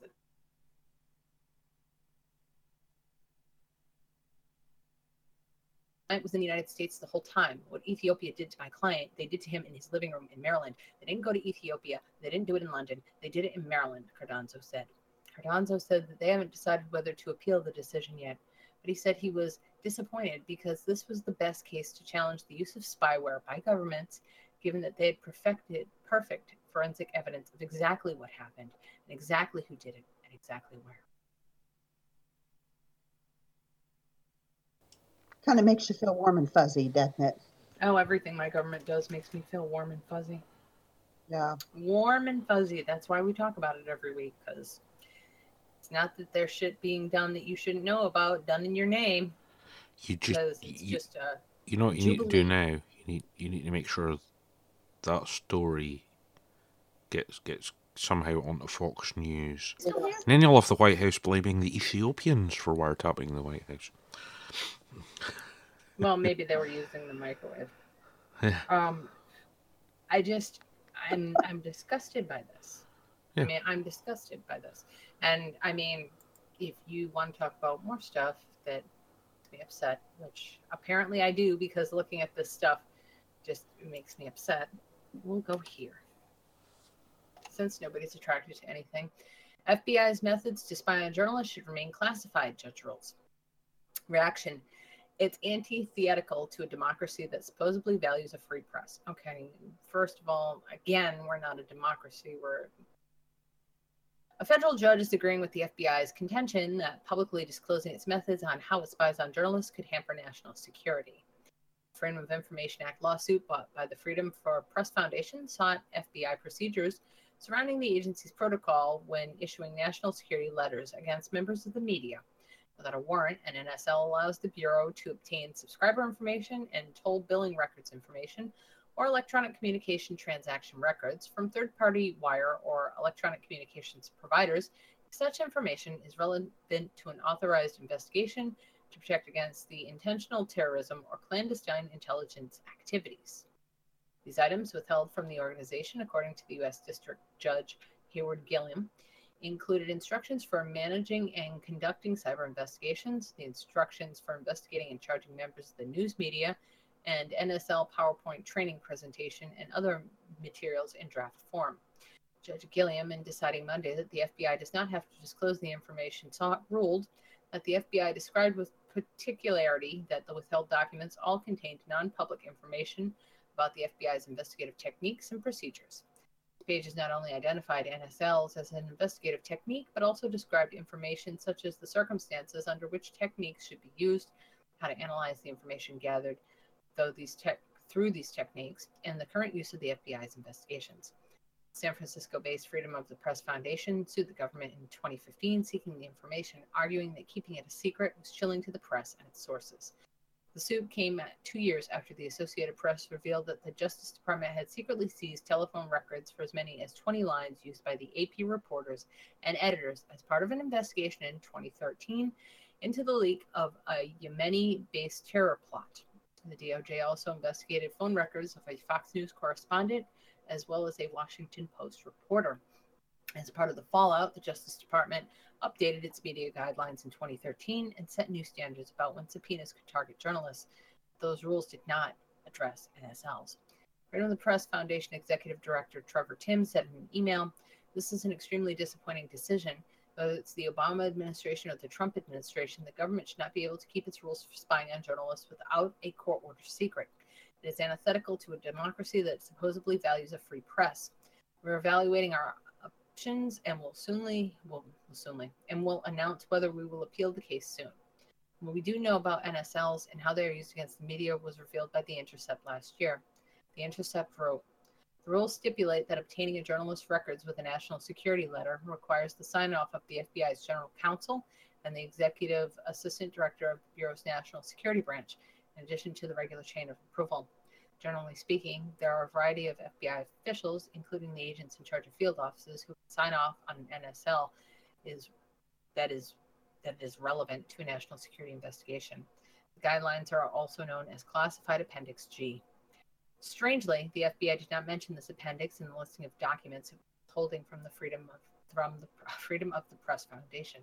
Generally, under FOIA, agencies usually note documents that they have that are relevant to the lawsuit and say they're withholding them for a variety of reasons. National security being chief among them. Judge Gilliam said it didn't matter, though. While the FBI search might not have been perfect, plaintiff was entitled to a reasonable search for records, not a perfect one, said the judge, quoting the opinion on the topic. So, yeah, there's that. Yay! Keep an eye on the press. What were we last year? We were 46th in press freedom as Yeah. far as countries go. We had fallen below Somalia. It's not great. We're we're, we're not that much higher. Uh, Well, I'm Yeah, just saying, yeah. falling below Somalia is pretty kind of bad. Um, so if you ever wonder why the news sucks, uh, this might be a reason why. Uh, okay. Does anybody care if I do the ACLU story? Do that and then do the uh, IRS cancer story. Yes, it's been fun topics this evening, folks. Okay. you know, if it's not a laugh a minute, it's not on Anti-Nanny. Okay. Can border agents search your electronic devices? It's complicated. We've been getting a lot of questions. This is from the ACLU, by the way. I should probably quote who wrote it, but I'm not going to. And I'm going to take a drink, though, because I can hear my voice starting to change. We've been getting a lot of questions about when border agents can legally conduct searches of travelers' electronic devices at international airports and other ports of entry. Unfortunately, the answer isn't simple. The government has long claimed that the Fourth Amendment protections prohibiting warrantless searches don't apply at the border. The ACLU takes issue with this position generally, especially when it comes to electronic devices like smartphones and laptops. Smartphones store detailed accounts of our conversations, professional lives, whereabouts, and web viewing habits. Uh, they paint a far more detailed picture of our private lives than, say, a piece of luggage. The Supreme Court recognized this reality when it ruled in 2014 that the Constitution requires the police to obtain a warrant search the smartphone of someone under arrest. As the ACLU has argued in various court filings, there's no reason the Constitution's safeguards against unwarranted searches shouldn't also apply when we can travel internationally given the ubiquity of these devices and their ever growing capacity to track the minutiae of our lives, private lives. Unfortunately, the government doesn't agree, and the law on the matter is far from settled. Because of the high stakes implications of these kinds of searches, amidst evidence they're on the rise. It's important to understand the landscape so that you can make decisions that are right for you ahead of your travels. This resource offers a basic snapshot of possible scenarios relating specifically to electronic device searches. For a full picture of many other civil liberties issues that often arise at the border, well, you could uh, click here if you had the document, but you don't. And if you think your constitutional rights have been violated, well, you can fill out a form and the ACLU will get back to you. What happens if a border agent demands I turn over my device? The government claims the authority to search all electronic devices at the border, no matter your legal status in the country or whether they have any reason to suspect that you've committed a crime. You can state that you don't have consent to such a search, but unfortunately, this likely won't prevent the CBP from taking your phone. If you've given Customs and Border Protection agents the password to your device or you don't have one, you might conduct what's often called a cursory search on the spot. You might also download the full contents of your device and save a copy of your data. According to CBP policy from 2009, they're not required to return your device before you leave the airport or any other port of entry, and they might choose to send it off for a more thorough forensic search. Barring extenuating circumstances, they claim the authority to hold on to your device for five days, though extenuating circumstances is an undefined term in this context, and this period can be extended by seven day increments. We've received reports of phones being held for weeks or even months. As a result of this policy, even the most universally recognized private information, like communications with your lawyers, are insufficiently protected at the border. If you possess information that is protected by attorney client privilege, you should tell the CBP agent you're interacting with. Unfortunately, all he or she will do under the agency policy is seek advice from a superior prior to the search. Journalists carrying sensitive information about their work or sources who are insufficiently protected. Um, the CBP protective directive states that work related information carried by journalists shall be handled in accordance with any applicable federal law and CBP policy. But it's unclear what this means. Journalists who feel their rights have been violated at the border should let the ACLU know, and those who have upcoming travel should consult with organizations, general counsel offices, or press associates. Uh, I have two words for you burner phone. Store Yeah. all your information in the cloud, burner phone. Yep, It just that's it. I mean, some that's the cheap answer is cloud. piece of shit. Yeah, I mean, unfortunately, the cloud is insecure as fuck. But if you're going to No, be there flying secure internationally, versions. You just have to Well, pay the- more. right? But I'm saying, you know, they're not super secure. It's not like having your information right there with you. But your phone is not exactly like that. No, but you can and- just when when you travel and you're going to be crossing the border, you don't even need the f- well, yeah, you have a burner phone, but you Yeah. just don't have the apps that you, you uninstall the apps that you had on for connecting to your cloud services. Yeah. And then you can reinstall them when you get through. security. Restore, restore to factory Factory image. Yeah, and then when you get through customs, then yeah, you Yeah. just re-log in with your backup. passwords, and yeah, it logs everything back in. But I mean, it's pathetic that you should have to. I mean, yes, it is. I understand the reasonings for it, but we talked last week about um, what was it? The girl from Canada who denied entry, who's actually a Canadian citizen. Her her father was a dissident who left the country he was from. He was a scientist, and he didn't want to work with the crazy Saudis. So he left and was seeking asylum in Canada, and he got it uh, he and his wife, and this girl was born there, and she was denied entry into the United States. I don't know if they took her phone, but two other people had their phones taken by CBP last week, and one of them was uh, he worked for a large computer company. No, and they took the company's property, and they downloaded it all, and they didn't believe that he was a web designer. Um, they only let him oh go. yeah, I read that one. he- They're asking him what looked like questions from Wikipedia Yeah, about Or the guy that worked for JPL. yeah. I mean, and I'm, I'm from this old fart school. Um, I've had the exact same cell number since 1992, and I am now on my fourth cell phone. Uh, the only reason I got rid of my RAZR was because I got notification they weren't going to support it anymore. so I had to break down and get a smartphone. So I go to the phone store and say, "You guys need to transfer my SIM card and get this working and all that fun stuff." and they and look at you like you've got three heads. he goes he goes well what do you do with this? I said um it's a telephone. And he calls with he the goes ass. yeah and i went i talk to people on it and on rare occasions i will send a text.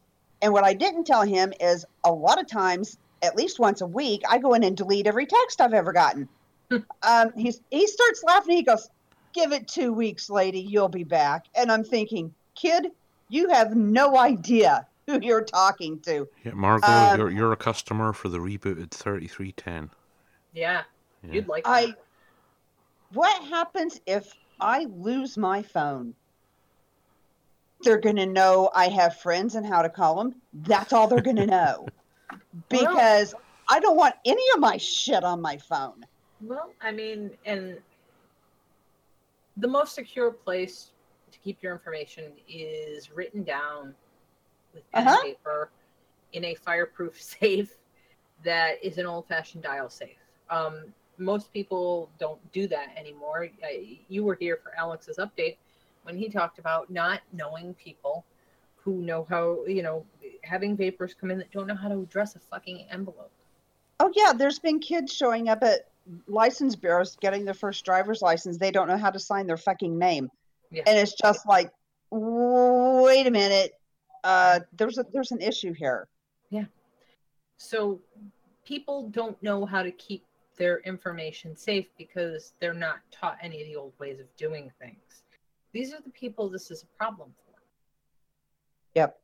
You know, um, and it's unfortunate that I'm sitting here talking about get yourself a burner phone if you're going through customs, but that's possible. That's very likely the best way you're going to get through, especially Well- if you have a company phone. Modern day and age, work on them. if I was going to go abroad on holiday, which is unlikely because I've no money, uh, but if I Mhm. ever did, these days I wouldn't take my phone.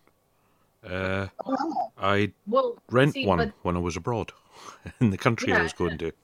I don't blame you, but I'm saying here, if you don't have a phone, you do realize what happens to those people that come through with no phones? I mean, Oh, you yeah, haven't yeah. heard about this, but you you will start hearing about it in the next few weeks or so. I predict you're going to hear about those people being detained. Yeah, I'm aware of that.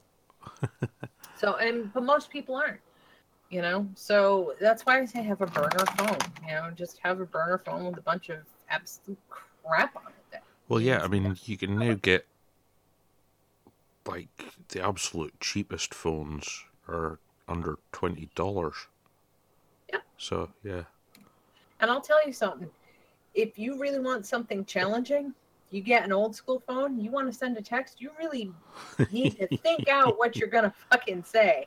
Because you'll be pressing that two button six or seven times to get to where you need to go. Um, the best thing that ever happened to me was I got a phone with a QWERTY keyboard. Loved that thing. It's great. And then just last year I upgraded to something semi smart and I did get a smartphone this year. In fact, today. In fact, yes. charging. Yeah, yeah. T- tell people what you got. Mhm. I got a Galaxy 7J. I got the Galaxy 7J because it has a removable battery, so as to lessen the you know explody battery problem that Samsung has, which is true. I think you got the same phone I got. I I got that. I uh, use Ting. That's my phone service, and I've never paid more than twenty two dollars a month, no matter what I do. And I stream a lot of music when I'm working. Oh, no, I- I- I've got- yeah. I've got Sprint, and I think I pay 88 now. There for a while, for the longest time, I found out the reason why I was paying over 180 dollars a month was for a tablet that I hadn't had turned on in months. Well, I I pay twelve current exchange rates twelve dollars forty a month for my phone. I pay. I get I get four gigabytes of data, unlimited texts, and I think it's fifteen hundred minutes. I can do whatever I want. Everything's in three dollar increments. I don't. I don't text that much. I don't. I my phone is a clock. Yeah. And my phone is my music player. That's all I use it for. You know, I don't. I don't play at work. I very rarely make any phone calls. I don't have any game apps on it. I stream podcasts and Yeah. music, and it tells me what time it is. But yeah, me me and my my my phone is my well, it's the equivalent of my desktop when I'm out. So yeah, it does everything my computer I- does. So I yeah. couldn't. I couldn't. I don't know. Um, but yeah, I, I think um, I think possibly the easiest way to lessen the impact on border patrol would probably be to stop being involved in eight or ten wars with other countries. But I'm just crazy, I guess. Um, I keep saying this. My dad retired from the Marines. And one of the things he really drilled into me was you don't understand. You think you know what wars are about. You don't know what about. He um, made me read the book War is a Racket. And uh, I highly recommend that people read it. Um, it will give you a different perspective on why we go to war. It was written by Major General Smedley Butler, who, you know, not an unknown entity, a well respected general who you know he just he wrote about what it was like going to why people really go to war. It's an interesting perspective from someone who had spent most of their life in the military. And i highly recommend it. It's not a large book but you find it illuminating. It's good. And i'm sure you could find it on youtube even people reading it out loud if you didn't want to read it. Or in audiobook format probably at LibriVox because I think it's it's gone into the public domain. I might be wrong on. Okay. Um IRS. IRS. This one frosted my ass too. Pisses me off too. Cancer survivor owes nineteen thousand dollars in taxes from donations. What? See- Expect Oh, to yeah. more, expect to see more of this, y'all. The governments are on a hunt for money. So just expect to see more of this. Two years ago, after surviving a terrible car crash and battling cancer, Casey Sharif never imagined she'd be fighting a battle with the IRS.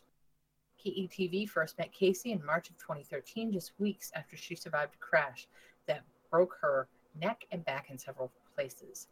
Crazy to think how I feel talking to you for the first time being in the hospital getting all that news. Casey, now 20, told KETV's Brandy Peterson. Everything was thrown at me so fast. Paramedics flew Casey to the hospital after the crash near 270 Road.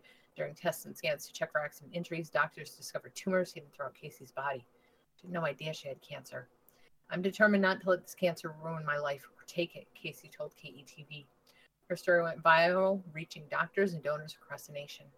Health experts offered to treat Casey's rare cancer, pero. Wow. Pero. Very- Pheochromatoma.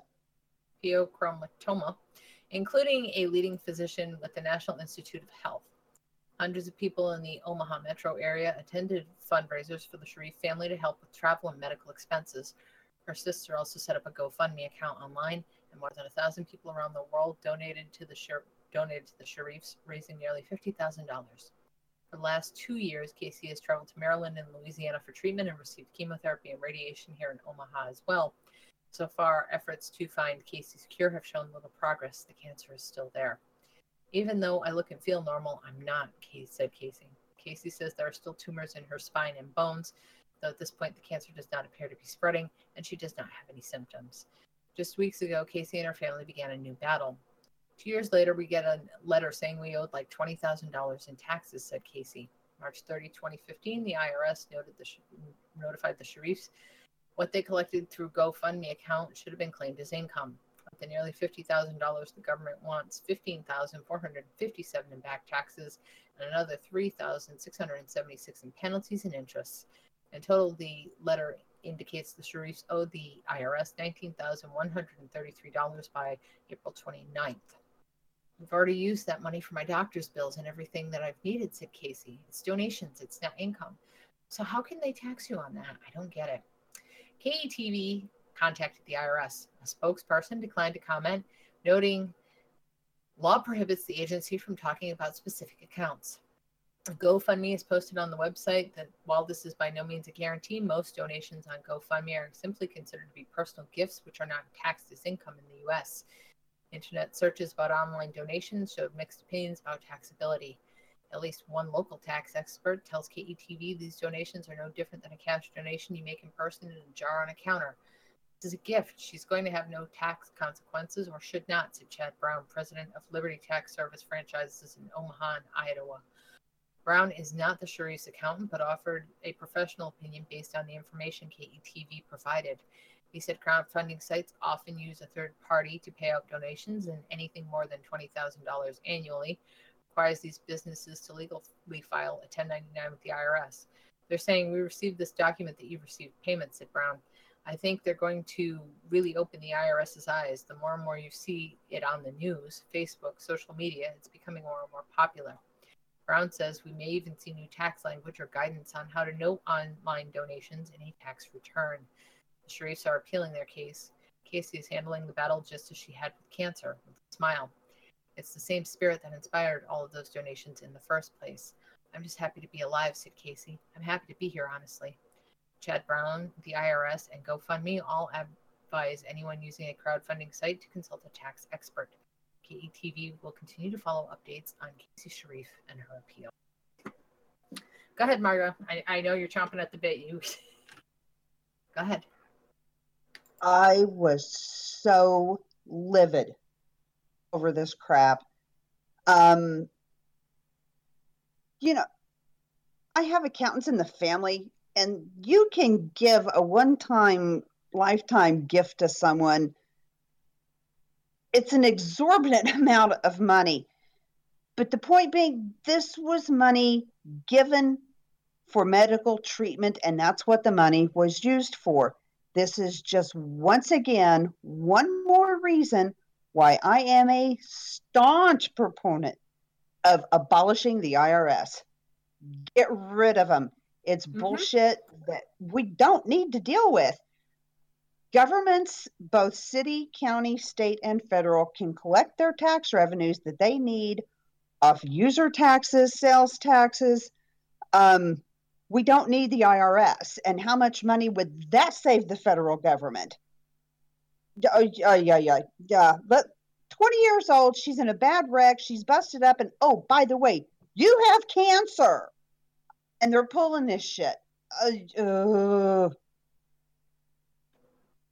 I'm telling you, they're just on a hunt for revenue. This is what happens. Well, federal federal taxes are they violate the Constitution anyway. Well, right, but nobody wants to go live in a fucking rape cage. That's why you pay them. Yeah. I mean, And- that's what it is, right? Prison. Well, yeah, n- not exactly. Um, the the whole idea is that if you, all right, now this this is far right tinfoil hat wearing type shit, but if you you can legally copyright your name because your name is considered a straw man. It, it's a fictitious entity used to attribute certain bills and payments and you know um, responsibilities certain uh, what is it liability. Um, now you get all these idiots that are out there saying oh well i'm a sovereign citizen. Well no you're not. The, to be a sovereign citizen you live completely outside of the system. That means you can't ever take part in social security. You can't ever draw medicaid. You can't ever draw welfare. You can't ever draw unemployment. Um, you legally you can drive a car without a driver's license. Legally it does not have to be registered. However they're going to come at you loaded for bear. And if you don't have all of your ducks in a row every single time 100% then you're bound to go to jail. You will get fucked with you will get harassed. It's just not worth it. It's it's ugly. And we've talked about sovereign citizen stuff before. In Yeah. fact um Barry, you've talked about the legal you versus the paper you. That's a really big argument for Yeah. the sovereign citizens use that a lot I Well, yeah, I mean, there's a lot of people got off fines and taxes and Mhm. various things Yeah. in several Western countries using the that wasn't me, that was the fake me that did that. Yeah. So I don't owe the money. Yeah. Well, I mean, honestly, I mean that's true. Your Yeah. birth certificate and those other documents, that is not you as a person. But That, I that's mean- why when you sign government documentation, it's it's it always has the specific wording saying I agree with what this document says. Because that's Yeah. then you agreeing with it, not the paper you agreeing with it. Yeah, it's um it's I love if you ever go to YouTube and you there are sovereign citizens, you see them arguing with court judges. I love that. I love the videos of that. Because Did you- it's amazing because it's circular reasoning the entire time and it it um it's just interesting to watch. And Jeremy, I, I want to tell you, I know there are plenty of people who would agree with being a sovereign citizen. As long as the government took nothing from them, they would expect nothing from the government. Yeah no i have no i have no problem with that the the only thing is though that when when you start getting into the realm of being a sovereign citizen you can't even work you can't You've because you can't land, pretty yes much. you have you have to go completely off grid live off the land you know and Yeah. it's just no It's not an ideal life if you want to have children or family or like heating, air, indoor plumbing, air conditioning, yeah hot showers. pretty much So you really have to have your shit together to do that too because Oh, it's yeah um, what happens if you have a drought one year you better have a couple of years worth of food put back Yeah. um, yeah No, it, it's not something the average person could do. Now, you, you get up into the mountain areas of Appalachia and stuff, you're going to find plenty of people living like that. Now, we had people that lived like that. Um, we had rednecks in Rhode Island that lived like that. You know, um, they lived way up in the mountains. You know, if you went anywhere near their house, they'd come at you with a shotgun. and Talk about fucking scary. Um, you know and they they never went to town they took nothing from anybody but they wanted to be left alone on their land so people do still live like that in modern times yeah they more power to them more power to them i don't know that i could do it The the most hilarious uh, lives in isolation. one I know of. You can look it up. The the Leopard Man in Scotland. He lives Right. on a little island off the Uh-huh. coast, and he's he's a, he was he's into his body modification, so he's tattooed to be like a leopard. He's got like leopard teeth and stuff like that. And yeah, he just lives on that island. There's he eats rabbits and whatever else games there and whatever stuff he might be growing, and he and he doesn't wear clothes either a lot of the time. So to, th th there for a while, I don't know if it's still going on, but they used to do boat trips round his island, and he you know wave angrily at the all the tourists taking photos of him. Um, There's there is an island out in the South Pacific somewhere that it, it's a it's a UN World Heritage Site now, and the people living on it, if you come close to their, they're the very last indigenous peoples that live completely free. oh, I know the near one it- you mean. Yeah, You come near their island, they kill you. isn't that the Andamans or something? Yeah, they're very serious about protecting their way of life. I I I you know It's the as- it's the anthropologist plane. There's Yeah. photos of it online. It's like we flew over the over the island to take photographs, and just the underside's completely covered in arrows. Yeah. yeah. They are very serious. Um, and that's the kind of serious you have to be if you want to go against the government. And unfortunately, like like we were saying, um, taxes aren't the price you pay for living in a civilized society. Uh, taxes are the price you pay so as not to be abused and still have television and you know hot showers. Cheerful topics tonight, huh? Yeah. yeah. Anybody have any interaction to anything else in the document? I'm looking for more joy and How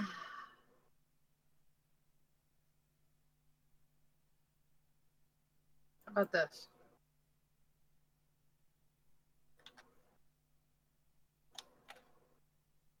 Does this look okay?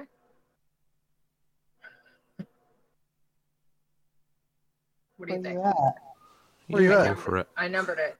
It should show up as seven. Yeah, number seven, IRS cancer survivor. Okay, so then I need to number it eight. Yeah. Can you see it now? Yes. Uh huh. Okay. Yeah. When okay. When equal access means zero access for all. There is an irrational comfort taken in the belief that man made laws somehow ensure equality for all. More often than not, the exact opposite is true. Within the next week, UC Berkeley will be forced to remove over 20,000 lectures, videos, and other digital documents from its free online library.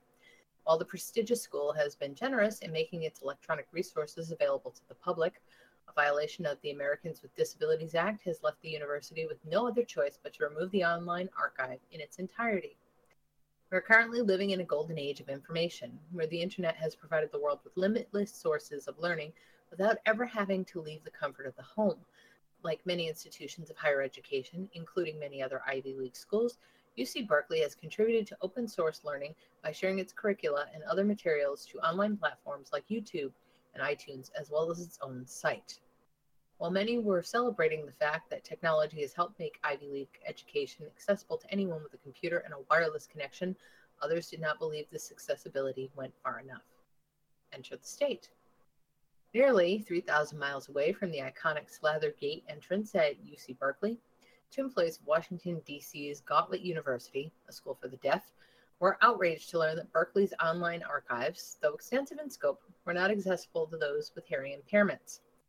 Instead of contacting Berkeley to see if accommodations could be made without resorting to state intervention, the complaints the complainant sought help from the Department of Justice. It's always a bad idea.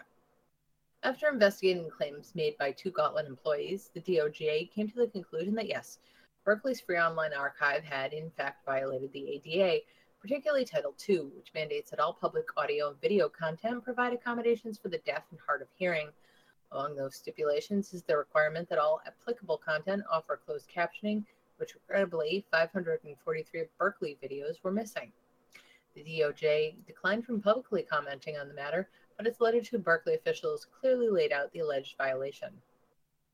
The department found that 543 of the videos it could identify on the YouTube channel, 75 had manually generated closed captions. Of the remainder, many had automatic captioning generated by YouTube speech recognition technology.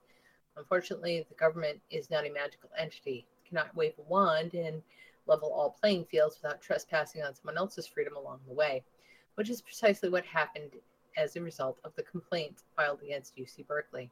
All or nothing. All 20,000 files will have to be removed from the online library.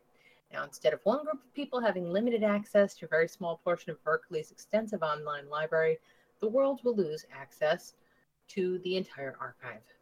UC Berkeley was put in the unfortunate situation of being demonized for providing free information. To satisfy the ADA requirements and keep the content live, the university was going to have to reformat all the videos in question. However, this process is both timely and extraordinarily expensive, which left Berkeley with only one remaining option if it wished to comply with the DOJ's demands. In September, Kathy Koshland, Vice Chancellor for the undergraduate education at the university, made the following statement. In many cases, the requirements proposed by the department would require the university to implement extremely expensive measures to continue to make these resources available to the public for free. We believe that in a time of substantial budget deficits and shrinking state financial support, our first obligation is to use our limited resources to support our enrolled students. Therefore, we must strongly consider the unenviable opinion of whether to remove content from public access. Um, so, while the entire process was frustrating, there's a possibility that the two authors of the DOJ complaints had no ideas what their actions would result in a major loss of public information. However, for many people, and perhaps most people, they view the state as the benevolent enforcer of all things good, not realizing the government entities always hurt what they claim to protect. The fact that the two scorned Gallaudet employees felt they had no option aside from involving the state in this matter is the real tragedy at hand. Perhaps if, instead of choosing to file complaints, the two people would have channeled their disappointment and passion into a positive solution, both parties could have benefited rather than both sides losing. Generally speaking, people love being part of something bigger than themselves, giving back to communities we feel connected to, and dedicating ourselves to causes we feel passionately about is part of the human experience. Just as technology has made sharing information more convenient than ever, it has also made fundraising and coalition building easier as well. Utilizing crowdfunding sites like GoFundMe and Kickstarter.com allows individuals from all walks of life the opportunity to feel as though they are investing in some grand united effort. Allows each donor to feel as if they participated in something important, whether they donated a few thousand dollars or just a couple of bucks. Imagine an alternate reality where instead of pursuing legal action against UC Berkeley, those who felt passionately about this matter joined together as a community, raised awareness and funds in order to provide the funding needed to have the 543 videos reformatted. If they had criticized by creating instead of litigating, not only would the problem have been solved in a more productive manner than it actually was, but all parties would have actually benefited in the end. Berkeley wouldn't have to spend several months taking down its content. Those who wanted the content adapted for those with hearing impairments would not have only gotten what they wanted, they would have also raised awareness and possible donors to their own school. Additionally, the entire world would have also continued to benefit from the use of Berkeley's material.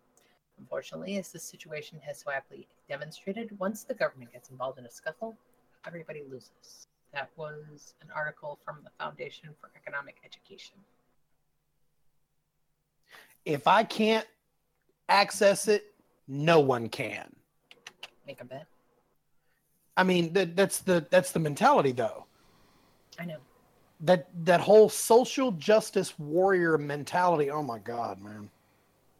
Has anybody seen this new song that's been posted up? Uh, Chad Prather and another guy where they parodied uh, "Friends in Low Places." No. It's called "Friends in Safe Spaces." it's hilarious. Well, I will say there's actually a happy ending to this. Kind of, sort of, uh, depending depending on how much you're into tech. Twenty thousand world-class university lectures made illegal, and this is from a site called Library LBRY.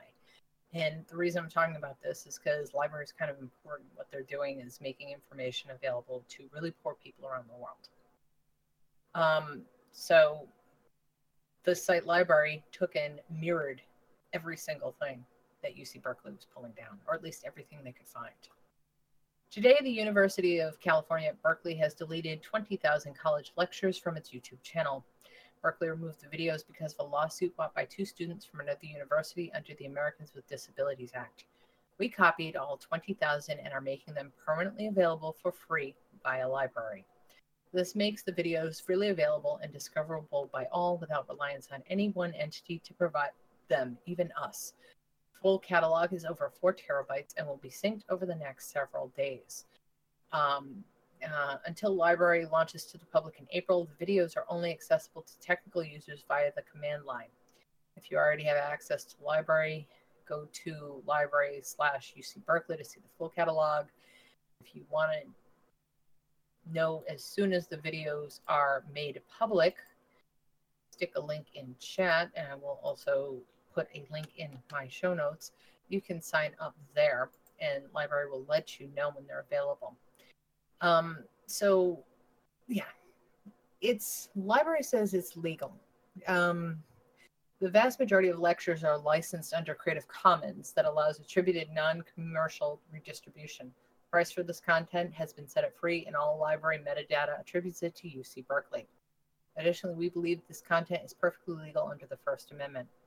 While other archive teams have also backed up these lectures using traditional me- methods, publishing them to LBRY gives greater openness, usability, and robustness.